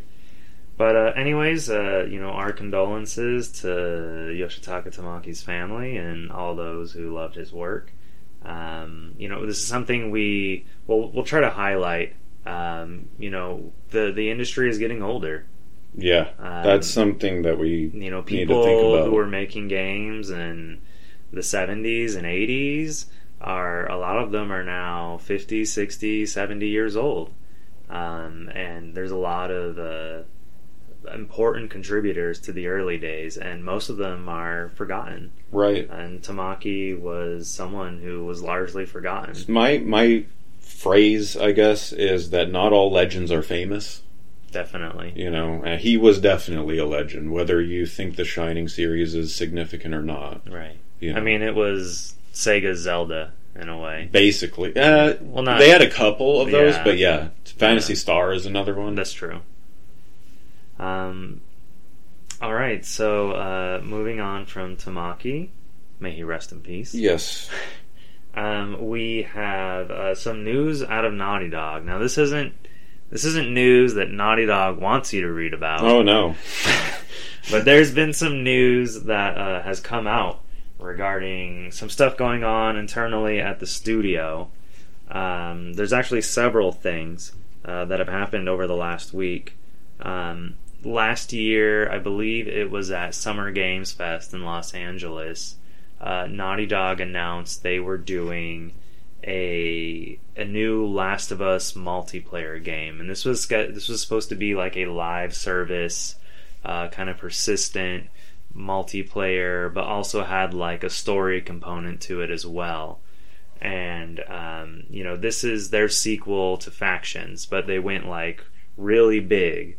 Like this is going to be like a standalone game. You know, Factions was a, a tacked on multiplayer mode to the original Last of Us when at that time on the PS3 it was very popular for every big single player game to have like a tacked on multiplayer mode. yep, Some of these multiplayer modes were actually pretty fun. I would recommend uh, Assassin's Creed multiplayer mode as being very, very unique. There's nothing else like it on the market. And then others were just kind of more straightforward, like Tomb Raider. Uh, the reboot had a multiplayer mode tacked on. Uncharted, starting with Uncharted 2, had a multiplayer mode tacked on. We know someone who was really, really into Uncharted's multiplayer mode. yes, we do. um, I'll also say that there was a time, like an era, eh, for a minute there, where we all. eh, uh, Everyone, I think, almost thought that multiplayer was the future. Right, like single, single player player was going to go yeah. away, you know. Um, and honestly, the thinking hasn't changed too much. The kinds of multiplayer modes, Right. you know, they're not really uh, additional multiplayer modes. They're like shifting to a whole new model, and that's what Naughty Dog was trying to do with this The Last of Us multiplayer game. And um, apparently, earlier this year, Bungie, uh, who makes Destiny and previously made Halo, um, you know, they were acquired by Sony last year, and I guess one big reason Sony wanted them was not just to have the Destiny IP bringing in revenue for them, Mhm. but for their expertise in crafting a very successful live service game. They want to use their talents and their uh, their keen eye for what works in the live uh, the live service sphere Right. um, to examine like projects being built uh, at PlayStation at their various studios. And apparently, Bungie told Naughty Dog, "This is garbage." Yeah. Right. Like, and so now fast forward a few months. That that came out earlier this year, uh, and recently there was a report that came out. Can't remember what outlet posted about it, but um, their source at Naughty Dog says that the Last of Us live service multiplayer game is on ice, and that's a quote on ice, and that effectively means it's not canceled, but it's not being worked on right now. right. Um, it wouldn't surprise me if maybe Like whenever it's- they make The Last of Us 3, maybe they go back to it and try to like salvage stuff out of it. I think the illusion is that like it's being preserved in ice, like so it doesn't die or something. Yeah.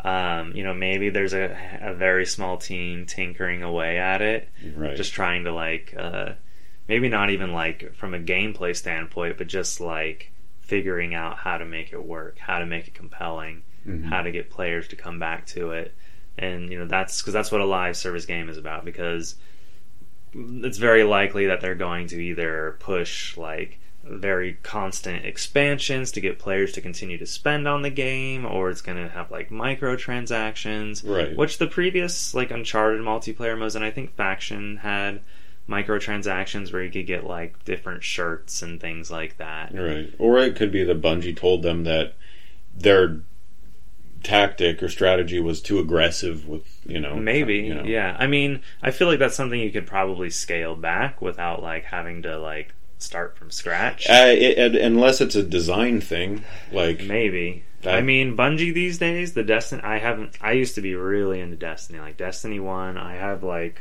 something like eighteen hundred hours logged into that game, which is just absolutely insane. Destiny Two, I fell off hard. I beat the first raid on the hardest difficulty. I got the platinum trophy, and then I was like, I'm never touching this game again. And uh, from what I understand, I don't know. Some people seem to be happy with where the game is at now. Other people not so much. They do seem to really rely heavily on player spending now more than ever. Mm-hmm. Like there's these seasons you gotta like keep purchasing. Yep. There's expansions you gotta keep purchasing. Whereas like with the first Destiny, it was like maybe you'd spend 40 50 dollars a year on the game Yeah. uh, as they added new content but now it's like they're expecting you know like the hardcore players to be spending hundreds of dollars on the game Everything year. everything's going in that direction. Consoles even are kind of going in that direction with like Xbox wanting you to buy Game Pass. It's just yeah that's like the direction. I mean, it it is, but I feel like the amount of games that actually find an audience to stick around long enough for more than a year are really small. Like, uh, I see way more live service games fail than I do succeed.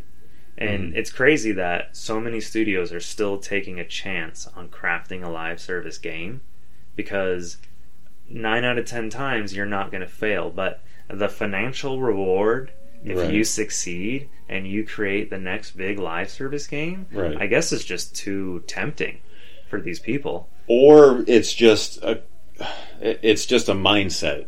It's just an industry mindset that this is the state of games right now and this is what we need to do and this is what all the successful companies are doing. I think that's really where it comes from. It's not well th- as well thought out, I think as you're saying. I think it's just who's being successful, what are they doing? Oh, live service games? We need to make a live service game. It's Yeah. literally just But I mean, there are reports that Sony is making in the background making more live service games than they are making single player games at this point. right. Even apparently, like Insomniac is working on a live service game, even though they they have their Spider Man game coming, they have a Wolverine game coming. Um, Insomniac's busy making single player games, but apparently every studio at Sony is practically working on a live service that's game. probably Jim Ryan's PlayStation. Probably. Um, and I would be scared if, like, you know, the next five years of games that I have coming out are Right. all live service games. Yeah. You know, when when you say live service, that means eventually, no matter what, even if it's successful for five, ten years, It's eventually gonna- these games are gone. It's gone, yeah. And that means, like, preservation wise, there will be no way to play these games anymore. if it's um, live, that means it's going to die. Yeah, if it's day. online only, like if you have to be connected to play, then you know, th- and that's what live service means. Um, then eventually these games are going to be gone. So, Yeah. what legacy will there be Again, what, with like all your games coming up are Mhm. live service? I feel like we got into this a lot last episode, and Yeah. this kind of really ties in to Yeah. our digital versus physical discussion and stuff. Right. Um, yeah, stuff that's on servers goes away. yeah, I don't know. So Sony, Naughty Dog. I mean, we got Premier Studios that are known for making prestige single player games. Right. Get 'em- get Let- them on that live service. Yeah, like why? Why? Why would you take Yeah. them away from that? Uh, so that's just the first piece of news coming out of Naughty Dog this week. Um, another one is uh, Naughty Dog has apparently quietly laid off a bunch of their contract workers, specifically, seemingly, out of the quality assurance department. Um, since these are contracted workers, none of them got severance, and at the same time, Naughty Dog is telling them, be quiet, don't say anything about Mhm. you being let go. And that seems to be a theme a lot in the industry. There's a lot of quietly letting go of portions of studios right now. Right. And this is you probably already said this, but uh, this is connected to the like on ice. I bit. mean, perhaps it is. Perhaps it is. Um, maybe because that the multiplayer game is on ice, you would think with a live service game they probably do have an army of testers for something like that. right. And if the game is officially like no longer a priority, no longer a focus for Naughty Dog right now, then yeah, I could see a large chunk of their quality assurance people no longer being required at the moment at the studio, which uh, is unfortunate and you know it, it just makes me think about how unstable the games industry is. Like you almost got to be insane Yeah. to try to work there. Oh yeah. Like studios are constantly closing, constantly hiring, constantly firing. I mean, a lot of these devs, like the low mid-level devs, they got to be like moving to a new city, a new state, a new country, seemingly every couple of Right. years. And yeah, just required to relocate. It's how do you do that if you have a family? yeah, yeah, because you're you're putting that on your your wife and kids. Like, Yeah. yeah, they didn't choose it, or your Uh, husband and kids. right? Sorry, I'm th- no, I'm thinking. You're of- from your perspective. Yeah, from I my got you. I perspective. know. I'm just giving you a hard time. but um, the you know th- that's I want to know what these people's contracts were. That's kind of my question. I Like, mean, they were contract workers, so they weren't actually Naughty Dog employees. no, I'm saying yeah, they were hired subcontractors. I want to know what their roles were. What area were they working in? Supposedly, quality assurance. The majority of these people. Okay, So does that include like testers or yeah, Yeah, yeah. I mean, that's generally what quality assurance right? entails. But um, yeah, I don't know. I I don't know. I got nothing to say. You lost me at multiplayer, dude. I lost you at multiplayer. Okay, well, um, so Naughty Dog's letting people go, um, but that doesn't mean they don't have anything going on. Um, they uh, recently, an employee of Naughty Dog on his LinkedIn page uh, posted that he's working on The Last of Us 2 remastered. Of course, of course he is. Now, Yeah. this is a game that just came out three years ago at the very tail end of the PlayStation 4. Um, and it's a stunning game. Like, it, it, it looks like it could be a PlayStation 5 game. It puts a lot of high end PlayStation 5 games to shame because Naughty Dog is just on another level. Yeah, oh There's yeah. almost nobody that can match them, especially in terms of uh, just beautiful animations. Um, and uh, so yeah, well, that's what that's what the next game from Naughty Dog. This is the part of Naughty Dog, as much as we love them. Uh, this is the part of Naughty Dog that I kind of that rolls the my eyes in the back of my head. a I mean, bit. uh, like- are we even going to get a new Naughty Dog game on PlayStation Five at this rate? Like that's questionable. If they're just starting, if like what what their devs are mostly working on right now is The Last of Us Two remastered.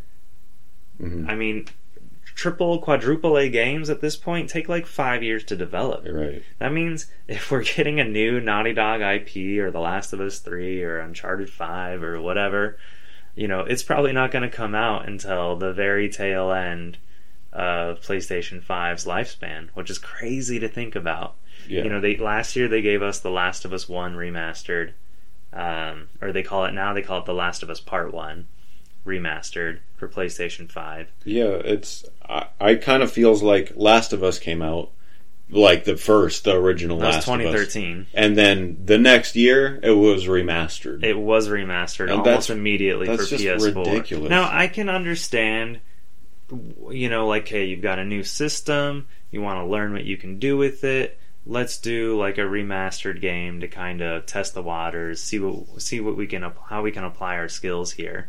So like I get why they re yeah, but that's a psych. I'm like that's a common thing for Right. them. I know. So The Last of Us Part One got its second remaster last year, effectively. Uh, that's you got to be kidding. Now that's smart from a marketing perspective because Yeah. they just had a TV show come out based on the first Last of Us game. Yeah, but I can't. Uh, I can't respect this. Okay, that's fair. Um, so yeah, we just got more Last of Us coming our way from Naughty Dog. Um, you know, the this last decade of their existence, aside from one Uncharted game and one half of an Uncharted game, Mhm. has been all Last of Us. And I, I don't know. There's a big part of me that I hope they're not making The Last of Us Part Three. I really want to see them either do a new IP or go back to something that they haven't touched in a long time. hmm Um, you know, I don't know. I'm, I'm a little The Last of Us out. Yeah, they're, uh, Um, they're still holding s- uh, some legendary IPs that they're just not touching. yeah. Um, I mean, personally, I'd love to see like, I don't know. Naughty Dog's been a lot of places, but they haven't been to space yet. Right. I could see, you know, something really cool set in space from Naughty Dog. Although space is pretty hot right now. Supposedly Sony Santa Monica is working on some kind of a sci-fi game. Bethesda just had their new sci-fi game come out, Right. Starfield. Um, so I don't know, maybe maybe there may, might be oversaturated with sci-fi stuff by the time. Yeah, Naughty or at least at IP. least space sci-fi. Yeah. But uh, man, I just have a hankering for. I mean, The Last of Us is so draining to play. hmm Like it's it's very emotional. Right. It's very it's scary. It's a lot It's to- tense. It's a lot to take. Yeah, it like it hits you hard, and Yeah, I don't know why. I just want to go back to the fun mayhem and murder of Uncharted. right. Bring us a new Jak and Daxter. Just, Y- you know, yeah, I don't. I don't know. I need something a little more lighthearted from Naughty Dog. I, I don't know. agree. Uh, It's just uh, it's so draining uh, playing The Last of Us. All right, you want to take a quick break? Sure, let's take a quick break. We'll be right back, guys. Thank you. All right, we're back from our brief break. Uh, thanks for joining us still. Um, we're gonna just kind of talk some theoretical stuff right now. Some stuff that's, you know, unconfirmed. Yeah. Um, Rumors. rumors, uh, but exciting, and because it, it is it is time finally for Nintendo to start talking about their next console, Yes. whatever that may be. And so I just want to start off by talking about what would we, being myself and Rick here, like to see from Nintendo's next console. I'll go first. Um, I really appreciate what they did with the Switch from the Wii U. Um, Which was a disaster. right, which was, but it set the stage. It did. know. And we don't have the Switch if we don't have the Wii U. Exactly.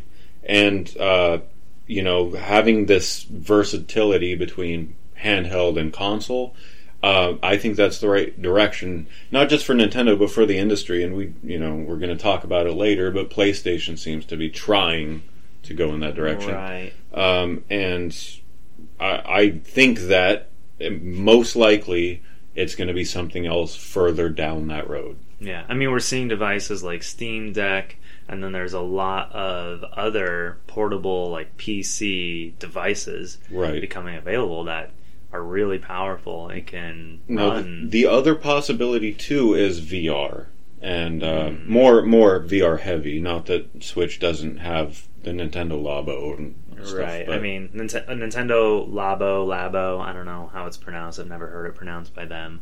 It Was like this cardboard right, system where you could strap cardboard to your Switch and make a, a pseudo VR headset. right. And Ha- had designated games, for Right. it. Um, and you could, I think, maybe create games for it using like tools that they provided in the software. It was meant to be sort of like a something for like young children to get into, like learning about. Uh, There know, was that piano one that you can construct Yeah, and stuff yeah. like that. uh, it was definitely pointed towards like a younger audience, kind of introducing them to some new concepts and maybe kind of spark some kind of creative fire in kids, which I thought was pretty cool. Yeah, But I mean, it's not really meant. You know, there's no crazy, interesting experience it's on there. yeah, it's not a PSVR, no, you know, no. equivalent. There's no games for it aside Right. from like the stuff that came bundled with the cardboard. Right. Um, Um, so you you think you think Nintendo could lean into VR? Um, I- I'm saying that that's the other possibility. Okay. Really, I think it's going to go in the versatility direction. So Um, you think they're mostly going to stay? You think they're going to stay within the hybrid handheld? yes, console to Uh, TV. If I had to take an estimated guess, yeah, I think that's going to be the direction. I mean, you would.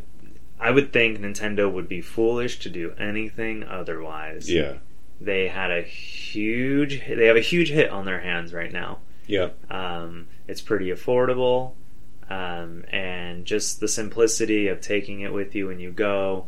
Um, I mean, it's not as portable as say the 3DS was, where you could pop it in your pocket. Do we know if the same administration responsible for releasing the Switch is also still currently the Nintendo administration team? Yeah, Nintendo. Uh, they don't change too much. I mean, Sor- Satoru Iwata had to die right. for there to be a new. I mean, if if he had stayed healthy, um, I think he would have continued on through the Switch. I mean, he, from what I've read, he was responsible, you know, for leading the company as the Switch was being developed behind the scenes. You know, um, unfortunately, he didn't get to live to see the Switch come out. Right. But um, So f- for me, that reinforces my theory. I Yeah. think.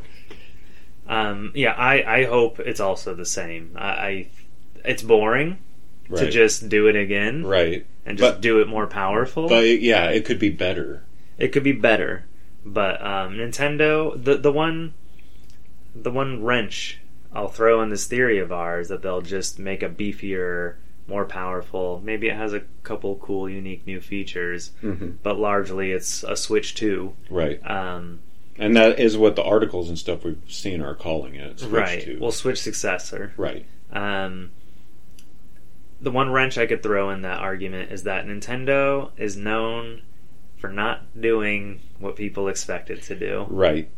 I mean, Nintendo is known for usually from one generation to the next doing something pretty different. They almost have a track record of releasing a super successful console and then And a not- flop yeah. and then Another, another, successful console. So I gotta imagine Nintendo is really stressing their next step. Yes. Like, if it is just another Switch, they're probably scared so much of how they're naming it. Because they saw what happened. They thought, we got to keep the Wii branding, because the Wii was a huge, massive su- success. So Yeah. let's call, instead of the Wii 2, we'll call it the Wii U. Right. But then nobody knew what it was. And- People thought it was like a peripheral for their Wii. Hindsight's always 2020 but looking back we can see that the all the advertising all the marketing for the Wii U all showed the controller Yeah. and sometimes the console behind it Right. and yeah that is going to lead the general public to think that this is a peripheral or something for the Wii not a new console Right. confusing people you know and just doesn't didn't have the the tease that the Wii Mhm. had you know So, what if it is just another Switch? Mhm. What do they call it? Oh I don't know I mean, this is this is what it's probably going to be another Switch. Let's be honest. Right. That's probably what they're going to do. It's probably going to function very similarly. It might even be backwards compatible with Joy Cons and Pro controllers and things like that. Mhm. God, I would hope so. They've sold so many of those different Joy-Con variants and different Pro controllers to people. Well, we saw that keeping the name scheme that you just talked about with the Wii and the Wii U. We also saw it with the DS and the 3DS. Right. You know, so if I'm going to go based on history, they might call it like the Super Switch or something like that. Mm. See, see, that doesn't tell me it's a new Switch. That tells me that could tell me it's like the DSi, Right. You know, Right. Switches. Uh, so I don't know. In my head, if they keep, I think they could keep the same form factor and not even call it the Switch. They could just have a whole new name for it. Right. Or if they do want to keep the Switch branding because people know it, people love it, it's got to be Switch 2. Nintendo Switch 2. Right. There's no other way to do this. Yeah. There's no other way to effectively communicate to every single person that this is a new Nintendo Switch.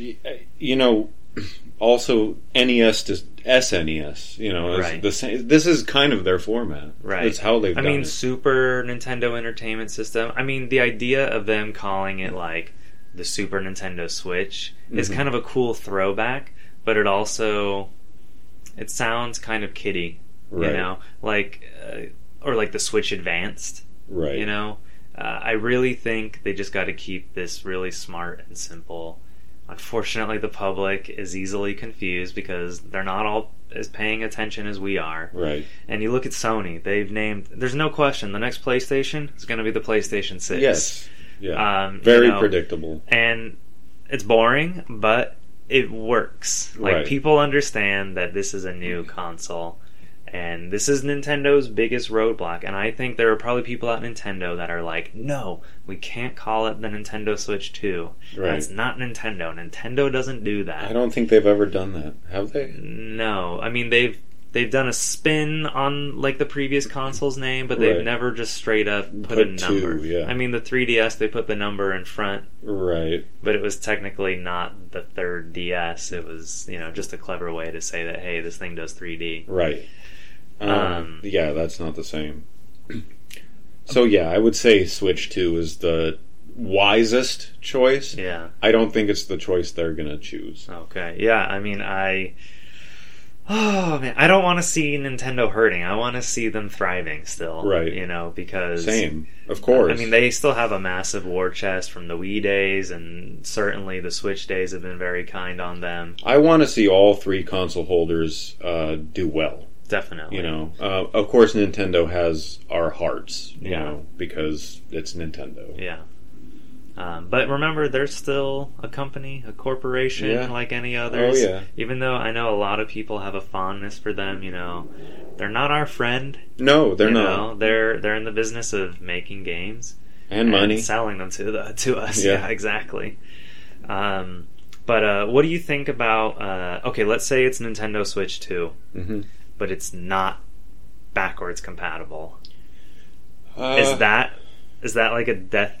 You know, like like that's it. They're done. This generation is lost. No. Um, I okay. So I can. I know it's a hybrid. The Switches. Um, I still line it up with my consoles Okay, over my handheld definitely because it is the successor of the console. right. It just does what the handheld Well, does. I mean, the Wii U and the 3DS both went away, right, and the Switch was born. right. So it almost is the successor to both of them in a way. Yeah, but uh, I do. I agree with you. I do see it as more of a home console, it but I don't think Nintendo will ever make it. you can say the Switch Lite um, goes more in the handheld. Definitely, it's yes. Yeah, Okay. but um, uh, The? Switch Lite, for anybody who doesn't know, is a version of the Nintendo Switch that you can't dock and plug into your TV. You can only play it in handheld mode. Right. So considering that Switch is more of a console, like in that regard, Yeah. uh, the GameCube wasn't backwards compatible. No, but the Wii was. The Wii was. Right. Um, And the Wii U was. yes, it Wii. was. Yeah, it was. Um, The 3DS was backwards compatible with DS. Nintendo 64 was not. Right. Well, that's because they moved away from cartridges. Right. So, Uh, I mean, well, in a portable console. no, no, no. Um, Nintendo 64 did not play Super Nintendo. Oh games. no, but I mean from Nintendo 64 to GameCube. That's Right. probably a big reason. Right, right. Um, Um, so- but if it's not. Uh, what I'm saying is that they've had successful consoles. right, but the competition, Microsoft and PlayStation, both backwards compatible Right. with their previous generation. Right. So PS4 on PS5 and Xbox goes back multiple generations. You can put in you can put in an original Xbox game into your Xbox Series X and For the you can- time being. you can play a game on. We- Unless they do Yeah. away with, you know, eventually not even having a disk drive anymore, then that's gone. right, which we talked about. We talked about last week. Um, but I don't know. I think I think it would be a massive mistake on Nintendo's part. Absolutely. Yeah. I agree. A huge mistake. I think it would kill. I mean, I think a lot of people are under the assumption that they're going to be able to put in their Switch game and maybe via a patch, maybe just natively, it will enhance the gameplay. Like some of these games don't like they target like 30 FPS, right? right.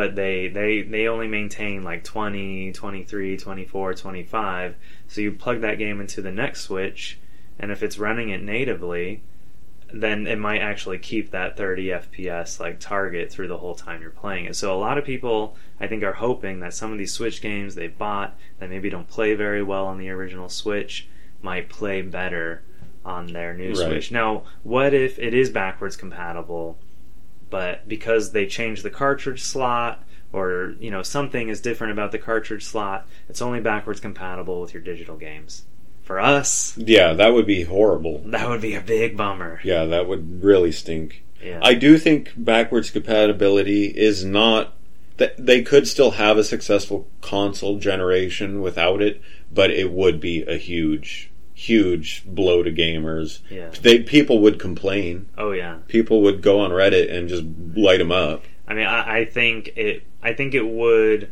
take some wind out of their sails Yes. especially initially i mean in my opinion they need to call the nintendo switch too. Uh, yep. It needs to be backwards compatible. I mean, I can't imagine the 3DS was backwards compatible and they made it so you couldn't stick the 3DS games and the old DS by adding like an extra piece of plastic on the cartridge. right. I think they can do the same thing with the next Switch. Um, uh, one other spin on that topic before we move on. their handheld line has always been backwards compatible for the most part. Yeah. For the most part. So if the Switch is supposed to be any kind of spiritual successor to, you know, the Game Boy line and then the DS line, uh, it needs backwards compatibility. If if that's the image, if that's the idea that they want to sell. Right. Um, otherwise, it's totally a console generation, you know, um, regardless of versatility. Yeah. Um, but yeah, that's that's it. Um, according to rumors, though, um, they had shown Who's they? uh, Nintendo Oh, okay. had shown at Gamescom. Uh, Which is a uh, a big gaming convention in Germany that in- takes place every in year. Cologne, yeah, and um, they had shown in a back room uh, a running demo of Breath of the Wild, um, Running on the new Switch. the new Switch hardware. Oh, okay. And so, uh, yeah, that Where are you has, hearing this from? Well, uh, Eurogamer reported on it, Oh, and okay. VCG reported on it, and Okay. then other article, you know, other outlets carried that information. Okay. Um, So what they did was they invited like certain partners to come view what the new Switch is going to be graphically capable of, what kind of software it can run. correct, and um, from the accumulation of information that we have, a demo of Breath of the Wild running at higher frame rate. Okay. Um, and oh, great! That's all we need is for Nintendo to remaster Breath of the Wild right and sell it to us again. Yeah, that's what we need. I mean, I appreciate their Wind Waker HD release, Definitely. but uh, Hopefully, we can just plug in right, our copy of Breath of the Wild and download a patch, or it just like works. yeah. You know, uh, hopefully, perfectly. Hopefully. But uh, I mean, um, supposedly, also uh, Matrix. I forgot the, t- the full title. There was that Matrix demo that they released uh, back in December of 2020 for I think PlayStation 5 and Xbox Series X and Series S. It was like a limited time demo to show off what like the new Unreal Engine Right. could do. right, Um, and, and also the hard console hardware at the time, right, which the new Switch is now running. so the new. Switch can now run this really advanced, demanding demo, Yes, which is pretty damn exciting. right. Nintendo is normally known for keeping like themselves intentionally one step behind the competition in terms of like I I think it's a like I perceive it as like a company philosophy that big beefy under the hood power isn't required to make fun games. Right. And I think that's that's just me. right. That's why Nintendo turns a profit on their consoles at day one, Right. while a lot of other companies are like barely breaking even or, Or sometimes losing. money Yeah. by selling consoles. Exactly. Now the way that they're allegedly getting this done is uh, using uh, DLSS graphics cards. And this is like proprietary Nvidia So, yeah, this technology, is this right? is Nvidia that put this out, and they started putting this out in 2018. Is really when the first DLSS uh, technologies started hitting the world, okay. and it hit the world in two games: Battlefield 5 and uh, uh, Metro Exodus. but these were probably PC only. They It was were. like an exclusive feature. It PC. started on PC, as things usually all all games start on. My PC. understanding is that this isn't even available on PS5 or Correct. or Series X right now. right? Uh, but because Nvidia is making Nintendo's chips, right. Well, is something- This is all again rumor. right? Um, but yeah, so the NVIDIA RTX chips um, are the graphics cards that uh, have. Um, What does DLSS stand for? okay, so it's deep learning super sampling, and what it it's very technical. So I'm going to try to Dumb it down. For Dumb it down. Um, so basically, it it allows the game and the game engine to actually render, and by render I mean calculate Okay. a smaller resolution image, okay. right? uh, Video output. Okay. So it the NVIDIA card can sample only a few pixels uh, and then fill in the unsampled pixels using AI Okay. effectively. If you think of CSI, we we've joked about this a lot when they say enhance the image. Right. How that technology doesn't exist. This is basically it. Okay. It uses AI to to you know um, fill in the rest of the pixels that Okay. that weren't rendered. So taking the load off of the CPU, off of the GPU, um, because if you think about the render pipeline, everything that has to go into calculating all the trigonometry, all the physics, and you know the graphics hmm pipeline rendering all that stuff out is all trigonometry having to happen inside the computer. So if it can calculate less pixels, you're taking a big load, Like the stress off of it. right? And then the graphics card just paints in Okay. what's not there. Really? So it, it can make it look like the next Nintendo Switch is 4K. Exactly. Basically, it effectively It- is 4K. They're, call it AI upscaling. I guess is sort of the, the colloquial name of the process. Right. It's a real time deep learning okay. Uh, again, it's very new new technology. Now, uh, it's st- really started in 2018, but in 2020 with 2.0 Uh-huh. uh, is when it became compatible for Unity and Unreal, Okay. and so now it is available to developers. Um, right, because Battlefield is like made in Dice's proprietary Frostbite engine, I believe. So they probably had to build that technology right. into their engine. Correct. Now I don't know what the like. 'cause- so the RTX is a graphics card, and we're currently at the third generation of this technology. Okay. Believe it or not, um, RTX 4000 is the current NVIDIA graphics card that supports uh, the third generation Of of- DLSS. of, of DLSS. Um, DLSS also includes another process called called DLAA, which is uh, deep learning anti-aliasing. okay. If you know what aliasing in, in games Is- That's like when edges, like it makes them look more smooth rather than all jagged and stuff, right? yes. Um, if you the best like way I could sim like simulate this is if you had like a tile floor in a game, and you look at the tile floor off in the distance, Mhm. you'll see the lines aren't lines; they're like a weird web of Okay. you know what I'm saying? Like they're not lined up. The Okay. pixels don't line up. Sure. That's aliasing. Okay. That happens in games that don't have anti-aliasing turned Okay. on, or Now I've heard gamers complain about anti-aliasing, it can saying that it makes it look like there's like oil smudged on top of like it can cause some visual effects that are not intended for sure. You like it's that's where like the technical artist really has to come in Okay. and be like, "Hey, this is not going to. We need to tone this down right. for this section."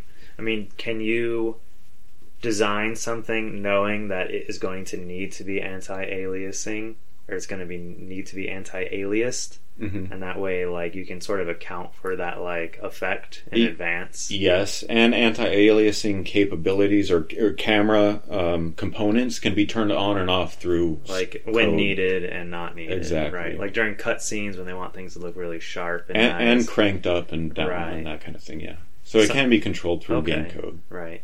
Um, Sometimes I would imagine they maybe even give the player to toggle it off or on, or use like a slider to determine how much aliasing they want. Exactly. Um, and I imagine that this comes with a bunch of NVIDIA utilities Mhm. and stuff that have to go in your game project and have to get like accessed Right. by the camera. Well, I mean, so these so games will have access to this because they'll all be running on the Switch. hmm Uh, I mean, the Switch doesn't have a graphics card per se because it's not a PC, right, but it has some kind of special chip right, made by Nvidia, and it seems to be that they're, according to the rumors, they're going to be continuing their relationship with Nintendo, right, and I'm sure the Switch proved to be very profitable for Nvidia, hmm just due to, I mean, they've sold well over 100 million Switches at this point. right, That means Nvidia's getting a cut off every single one of those in some way or another. right. And if you think about this technology too, it's only been really a, a PC. Right. Like, that's so all- far. so yeah. far, yeah, It so- hasn't entered the console space yet. Exactly. So that's kind of huge. Like Nintendo's gonna have like yeah, for the first time in a long time, like an actual Something- advantage. yeah. something that they don't have. it's not performance. Like it's really not. It's faking it. right, Um, but it's a technological step right. that is more advanced than the competition. Yeah, And this could easily, easily, I could see, if it's good, becoming the direction of the end of just how games are made. right. We render, you know, super low, twelve, you know, five twelve by five twelve or whatever, uh, and then this thing just ups it, yeah. just paints it up. I mean, unfortunately, Microsoft and Sony are kind of stuck with what they've got Yeah. for the next, you know. Well, and this is just a Nvidia thing. It is. So that means if Microsoft and Sony want that, I Mhm. don't know if they currently use Nvidia parts in either of their systems. Um, Uh, but that I- means they would have to switch components for their next. Off the top of my head, I don't know. Competitors make something similar, but they might run into trouble. Well, with patents. uh, yeah. things. So Nvidia, I know, holds multiple patents on this technology. Right. One for the anti-aliasing component. One for the um, the super sampling. The super sampling is what I'm talking about with uh, taking up like a small pixel sample size Mhm. and then painting up right, to like 4K. right. Um, that's crazy. It's like the implications. And like we we were talking about this off mic the other day, how um, Nintendo hasn't really had to, or maybe it was on mic last week. Um, they haven't really had to do 4K development yet, No, and this will essentially make it so they still don't have to do 4K development. no. They can No, I continue mean- to develop the way. Down the road, it could mean that no one will have to. Right, It, it'll be obsolete. It'll Right. be like a silly way of doing it. right. Like why paint more when? Right? Why calculate? Why run crazy hardware trying Right. to calculate and paint? You know, Yeah, actually render out. right. You know, four thousand pixels. That's insane. Um, so yeah, this is like a big. I wasn't even aware of the RTX chip before this Okay. because I'm not a PC gamer. But right. Me either. So I know. Like I mean, well, I used to be a PC gamer. Yeah, I used played PC games. I used to play a I lot on my I still PC. do. But um, yeah, it just I don't know, and I'm gonna sound like a baby, but like it just got to be too much with parts failing all the time and having to like constantly finagle. And I know people who play PC, they they enjoy that. They like building constantly and upgrading it. And I get it. It's it's module or Mhm. it's got modules, so you can upgrade it without having to like start over with something new Right. and I definitely see the merits of PC gaming 100%. Um, but for me, and I'm going to sound like an iPhone user, I just want something that works. Yeah.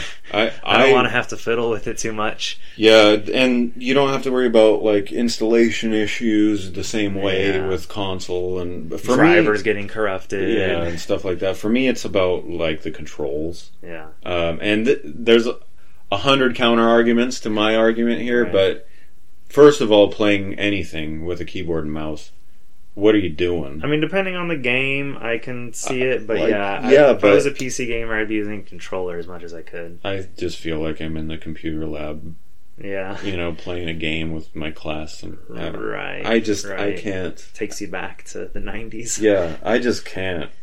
Math blasters. Yeah, exactly. Yeah, for me, it's like sitting in an office chair at a desk in front of a. Yeah. Uh, it's like it feels. It doesn't feel like I'm playing a game. It feels like No. I'm in like a different mode. Like I want to be on the couch, and there's nothing stopping someone from hooking a PC up to their Right. TV and playing with a it- wireless controller. It's just the overall feel Yeah. is not the same as a Yeah, I don't know console. why. There's something special about a game console. Yeah. A thing that only. Plays games. Yeah, designated machine. I mean, for the most part, you know. um, but yeah, that's Okay, so I mean, that's exciting, man. That's It exciting. is. Nintendo's gonna have, presumably, rumored to have like a, a, a unique advantage. They're gonna be able to maybe compete relatively with a current gen console in a portable format, which is gonna seem like impossible when Right. people get it in their hands. I think it's gonna potentially blow people away if it is that still that portable. yeah. You know, oh drop yeah, it into your drop it on your TV or pick it up and go. playing in what looks like 4K Yeah, on a handheld, and I don't know how much these chips are going to cost, But if it's by the time this console comes out, if it's down to the point where it's like cheap, Well, they're gonna have like a, let's talk price. Like, do you think the new Switch is gonna continue to be two ninety nine for the for the intro model? that's cheap. Like That's too. that- I think that's too cheap. yeah, I think if if they're gonna be using some high end tech, some more expensive components, Nintendo doesn't take a loss. See, I don't know that this is expensive tech, though. I it if It, it but it, fakes. doesn't matter if it is expensive or not. It appears expensive. right, It appears very sophisticated. Yeah. So I mean, I could see Nintendo. I th- I mean, I'll be honest. If right now someone was like pre-order Nintendo Switch Two for three ninety nine, I'm doing it without even like a second. yeah, oh yeah, oh yeah. If someone says four forty nine, does that significantly change? I would still do it. I did it with the PS5. Right. PS5 was four ninety nine Yeah, from day one, but they had two models. Now Nintendo, maybe they go two models. Maybe they have a digital only model. that seems to be a trend. Yeah, I mean, it's smart. It probably. I mean, it serves their customer. There are a lot of people. I mean, it's it's like 50-50 now. You know, Yeah. people who like physical, people who like digital. Um, and then there, there's some of us who are, have it like a hybrid where they do both. Right. Um, I don't know if it's backwards compatible. I would not want the digital only model. Like I would. Oh, I mean, I'd never no. want it to begin with, but like if that was all I had, or if I could only afford that one, that would be really depressing to me. Yeah. Um, Well, I mean, okay, let's talk about that. We know that Nintendo keeps wanting to release their same old classics over and over and over, and then they want you to subscribe to have access to their old classics so they can keep charging you for them. yeah, It, it, it wouldn't make sense if that's their mentality and that's what they want. It wouldn't make sense to have it just be backwards compatible for free right. they would want you to rebuy all that crap on you know their eShop or whatever. Yeah, I mean that would be super scummy, Yeah. and that would be so scummy if they're just like, you know what'll work? They'll just rebuy everything all over again. Yeah, um, you know. well, that they have done that. I mean, yeah, they have when they sell their when they used to sell their classic games. Right. Um, you know, you would buy it on Wii, you would buy it on Wii U, you Game would Boy buy it on. Advance. Yeah, I mean that was like at least you're getting a physical product, Right. not just like a digital. But I mean, if you think about this process, it goes all the way back to Yeah. those days. Yeah, I mean even Super Mario, like they they had the Super Mario All Star Collection on uh, Super Nintendo, Yeah. which you were basically rebuying. At least it was in a collection. All the the previous Mario games on Right. the NES. Yeah, they were re-releasing like classics even back in Super Nintendo. Yeah, I mean, I think it's. I don't. I don't think we'll hear anything this year, but I think early next year Nintendo's going to start talking. hmm Nintendo's gonna. They got to start letting people know. Yeah. I mean, the industry seems to be anticipating just from little, you know, uh, breadcrumbs we've gotten from developers and insiders, people that are actually in the know. That uh, Nintendo Switch is coming next year, or the, the successor is coming next year. Right. Um, so, I mean, if it is indeed coming next year, then Nintendo's gonna have to start talking about it soon. Oh yeah, definitely. I mean, there was a lead up to the Nintendo Switch coming out from when they unveiled it. I think it was about five or six months. Yeah, and so Um, I mean, you could probably expect this fall or late quarter four next year. Uh, to release, right? Right. Yeah, I, I think, I think maybe a fall, fall release. I mean, the Nintendo Switch came out in spring, which is uncommon for game consoles. I mean, handhelds launch in spring Mm-hmm. or late winter. I know the Vita launched in late winter, and 3DS was early spring. But generally, home consoles release in the fall, Yeah. usually a few months before the holiday Oh season. yeah, always. Um, so I think you know the Switch was interesting that it launched in the spring, but I think because the Wii U was dead and done a year before the Switch even came out, it made sense to launch it sooner rather than later. hmm You know, Nintendo needed some revenue coming in. Yep. Um, but uh, yeah, I think this time next year we'll we'll have that in our hands, or just about have it in our hands. So stay tuned. Yeah. There's going to be a lot more news on this. Oh this. yeah, we'll probably be covering this all the Oh, way. I'll definitely be talking about it.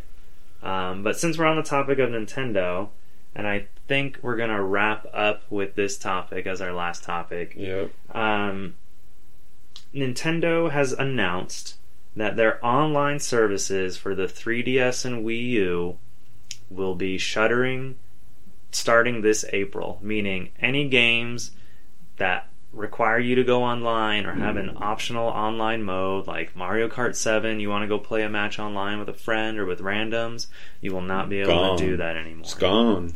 Now, one thing they've clarified is that the eShop, which closed earlier this year, you can still log into that. You can still re download games you previously purchased, even after the online cutoff. Um, but all games that have online functionality, meaning like score tracking, high scores, Yep. uh, multiplayer, player versus player, ad hoc multiplayer, all of that is going to go away. Any like special little downloads you can get inside the game that are free, you won't be able to have access to that anymore. I mean, we're talking about Pokemon. You can't trade with people online anymore. Yeah. Uh, It's Monster Hunter, you can't team up with other players anymore. Mario Kart, you can't race with people anymore. That means you're just you and the CPU, That- or people who happen to be locally. it's like they want you to stop playing. Yeah, That's what how it feels to me. it's interesting. You know, Sony still has. Well, that's you know a lot of a lot of like PS3 games, a lot of 360 games. Most of those online servers have been depreciated at this point. right. and uh, you know this is not exactly that era. This is more more recent than the PS3 and 360. Most PS4 stuff is still up, although some third-party games have been depreciated. Um, but yeah, Nintendo is just closing the door all at once, Mhm. not just for select games only. I'm sure some of these games still have a lot of people online, but Nintendo's just like, no, it's Yeah. going all at It's once. not worth it for them. Now there's one one particular title that is having an exception made for it, Yep. and it's Pokemon Bank. Pokemon Bank. What's Pokemon Bank, Rick? Okay, so it's a storage application, I guess, for Pokemon um, up through uh, what Ultra Sun and Ultra Moon.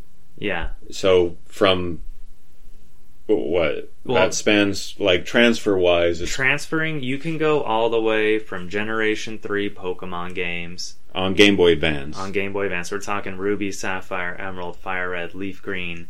You can technically using various tools that weren't online and then eventually did become online only tools with Bank with Bank. specifically. Um, you can transfer Pokemon all the way up through the current games, and you can even take them all the way to the Switch. So that Mudkip you caught in 2003, you can bring that all, All the, the way to Scarlet and Violet. well, I don't know that Mudkip's in Scarlet and Violet yet, right. but you can bring it to the Switch generation of games, um, which is pretty darn insane Yeah. when you think about it. I mean, there's people who like like to collect all the ribbons from like all the Elite Fours and all the different regions, and all of that's going to go away one day. But for now, it's still getting a stay of execution. Yep. Interestingly, though, they said that Pokemon Bank will continue after April 2024. But the next day, after Nintendo said it would continue, um, Pokemon issued a statement on their Play at Play Pokemon Twitter account. And they said, while Pokemon Bank can still be used beyond the April 2024 date, we encourage players to transfer their Pokemon to Pokemon Home at their earliest convenience. So Pokemon Home has a way to import anything you have stored in Bank straight to Pokemon Home. Yes. So again, Bank is the 3DS tool. Pokemon Home is the Switch and mobile device tool Right. to store and manage your Pokemon collection. Um, but this is basically saying, Yeah, you we- better do it quick. Right. This is basically saying we already have plans to shut down Bank. We're just doing it a little bit later. Just because it's not going to be in April 2024 doesn't mean it's not going to be in 2024. That's Right. kind of the vibe I'm getting from this. Right. Like, I would not expect Bank to last any more than 12 months after this date. Right. I think that's the absolute most it could last till April 2025. You're probably right. But- it, it might close sooner. They seem to be doing these things in a year cycle. Uh, you know, the eShop closed in spring of this year. Now online's closing for 3DS and Wii U this year, and then the following year they'll finally close the last thing alive I th- on those systems. I think we mentioned this in the last episode briefly, but Bank is already closed off to newcomers. Like it's Right. it's been that way since they shut down the eShop. You can no longer download Bank, and and you I think you can, but you can't use the you can download Bank only if you downloaded it previously before the eShop closed. Right. If you have it downloaded, you can continue to use it at no cost. It used to be a five dollar subscription service to use it every year. right. but now they've made it free since you can no longer pay for things on the Nintendo eShop. So that's that was a cool courtesy that they extended to players. Right. Um, and there is a special tool for importing ga- uh, importing Pokemon from the 3D or the DS games, hmm which is called Poke Transporter, which you could have only downloaded if you had previously paid for Pokemon Bank. Right.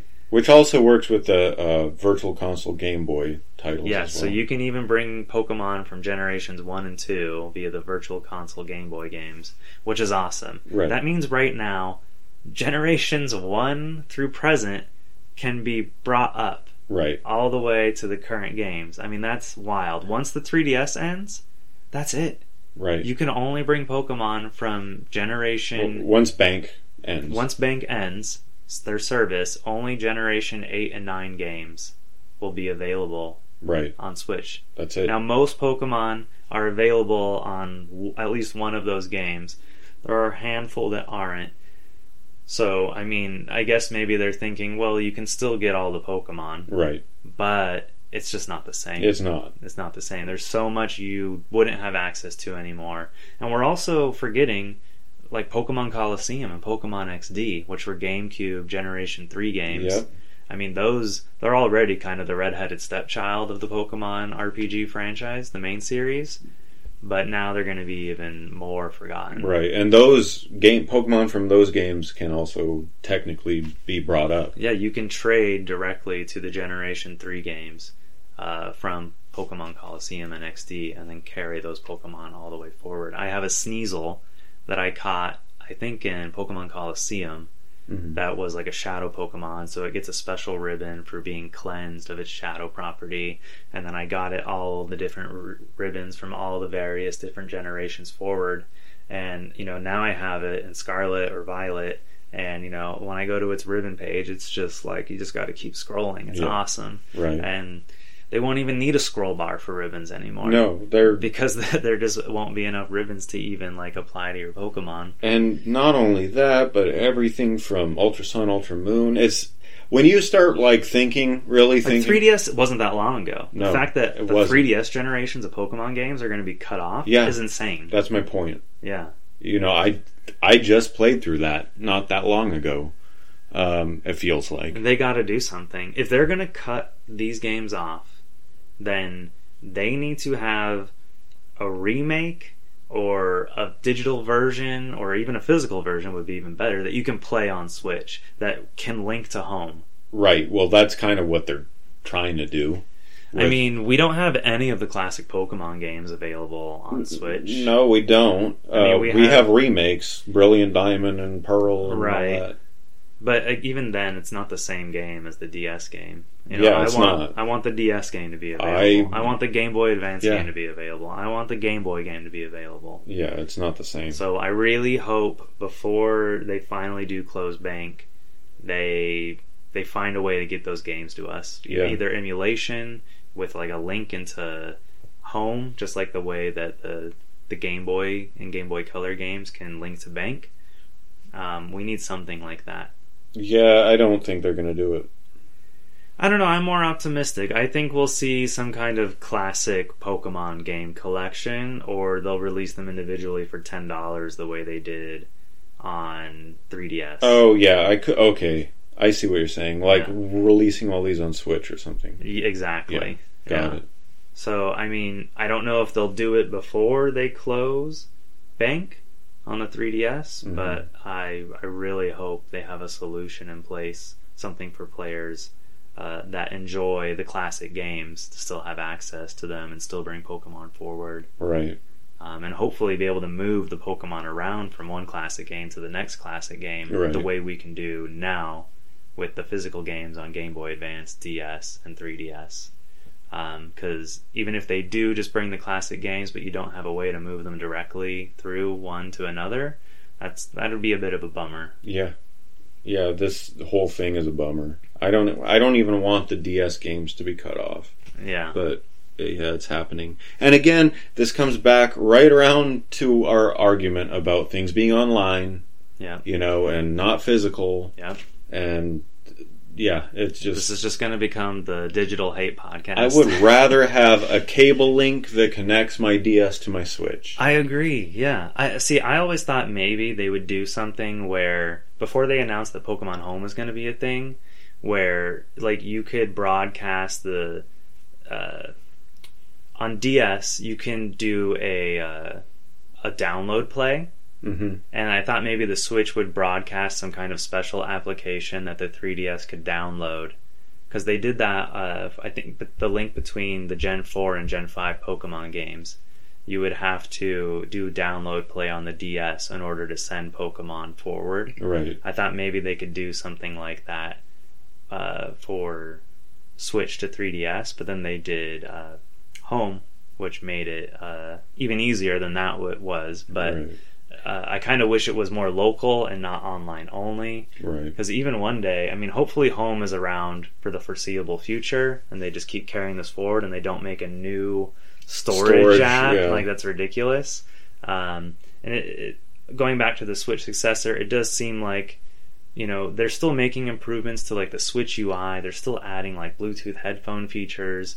So like that tells me that like they're just going to carry that UI over that simple UI hmm over to their their next console. I I think home could be better with Oh, just there's there's things that are missing from home for sure. Give me the model. Yeah. Like show me the model. Yeah, not just a 3D render. Right. I mean, there's stuff on the mobile app that I wish was on the Right. the the Switch app, and there's stuff that's on the Switch app that I wish was on Right. the mobile It's app. kind like, of a mess. Why are you splitting the features between one and the like the G the Global Trade Center or Global Trade Station? You can Mhm. only do it on mobile, but that should be on the Switch. They I mean home could integrate like anything like playing with your Pokemon, all the kind of cool stuff you could do Yeah. with the stylus and Yeah. the DS games. They could have all that in home. They that could. would be awesome. Yeah. You could So- even get ribbons. I mean. I'm surprised that they've not even like increased the storage space. Right. I mean, since home launch, several Pokemon games have come out, and there's been no increase into Right. the storage space, and people are paying like fifteen dollars a year for this service. right. So, if you're listening to Pokemon Company, I could really use a few more boxes of storage. Please, Yeah. please, please, please, give me some more storage. You'll go through f- the five thousand boxes oh, or Oh, yeah. whatever. I'm I'm at like four thousand something right now. pretty quick. I'm I've got 20 plus years of Pokemon I brought forward. I I need some more space, guys. Not all of your audience are Gen Z, yeah, who just discard their Pokemon like right? they're Or, or you have never played any of the old ones, right. Um. Okay. Well, I think that's a good place to end this episode on. Yeah. Uh, thank you for joining us on our angry millennial rant about digital Pokemon. Yeah. And uh, the rest of our episode. The, yeah, the rest of it, which I don't even remember what we talked about. I'm just so fired up about my my digital Pokemon right now. the bank situation. Um, so we'll be back this Tuesday. We're going to record another episode, so it'll just be a few days before you get to hear our voices again. Yeah. Uh, thanks for joining us.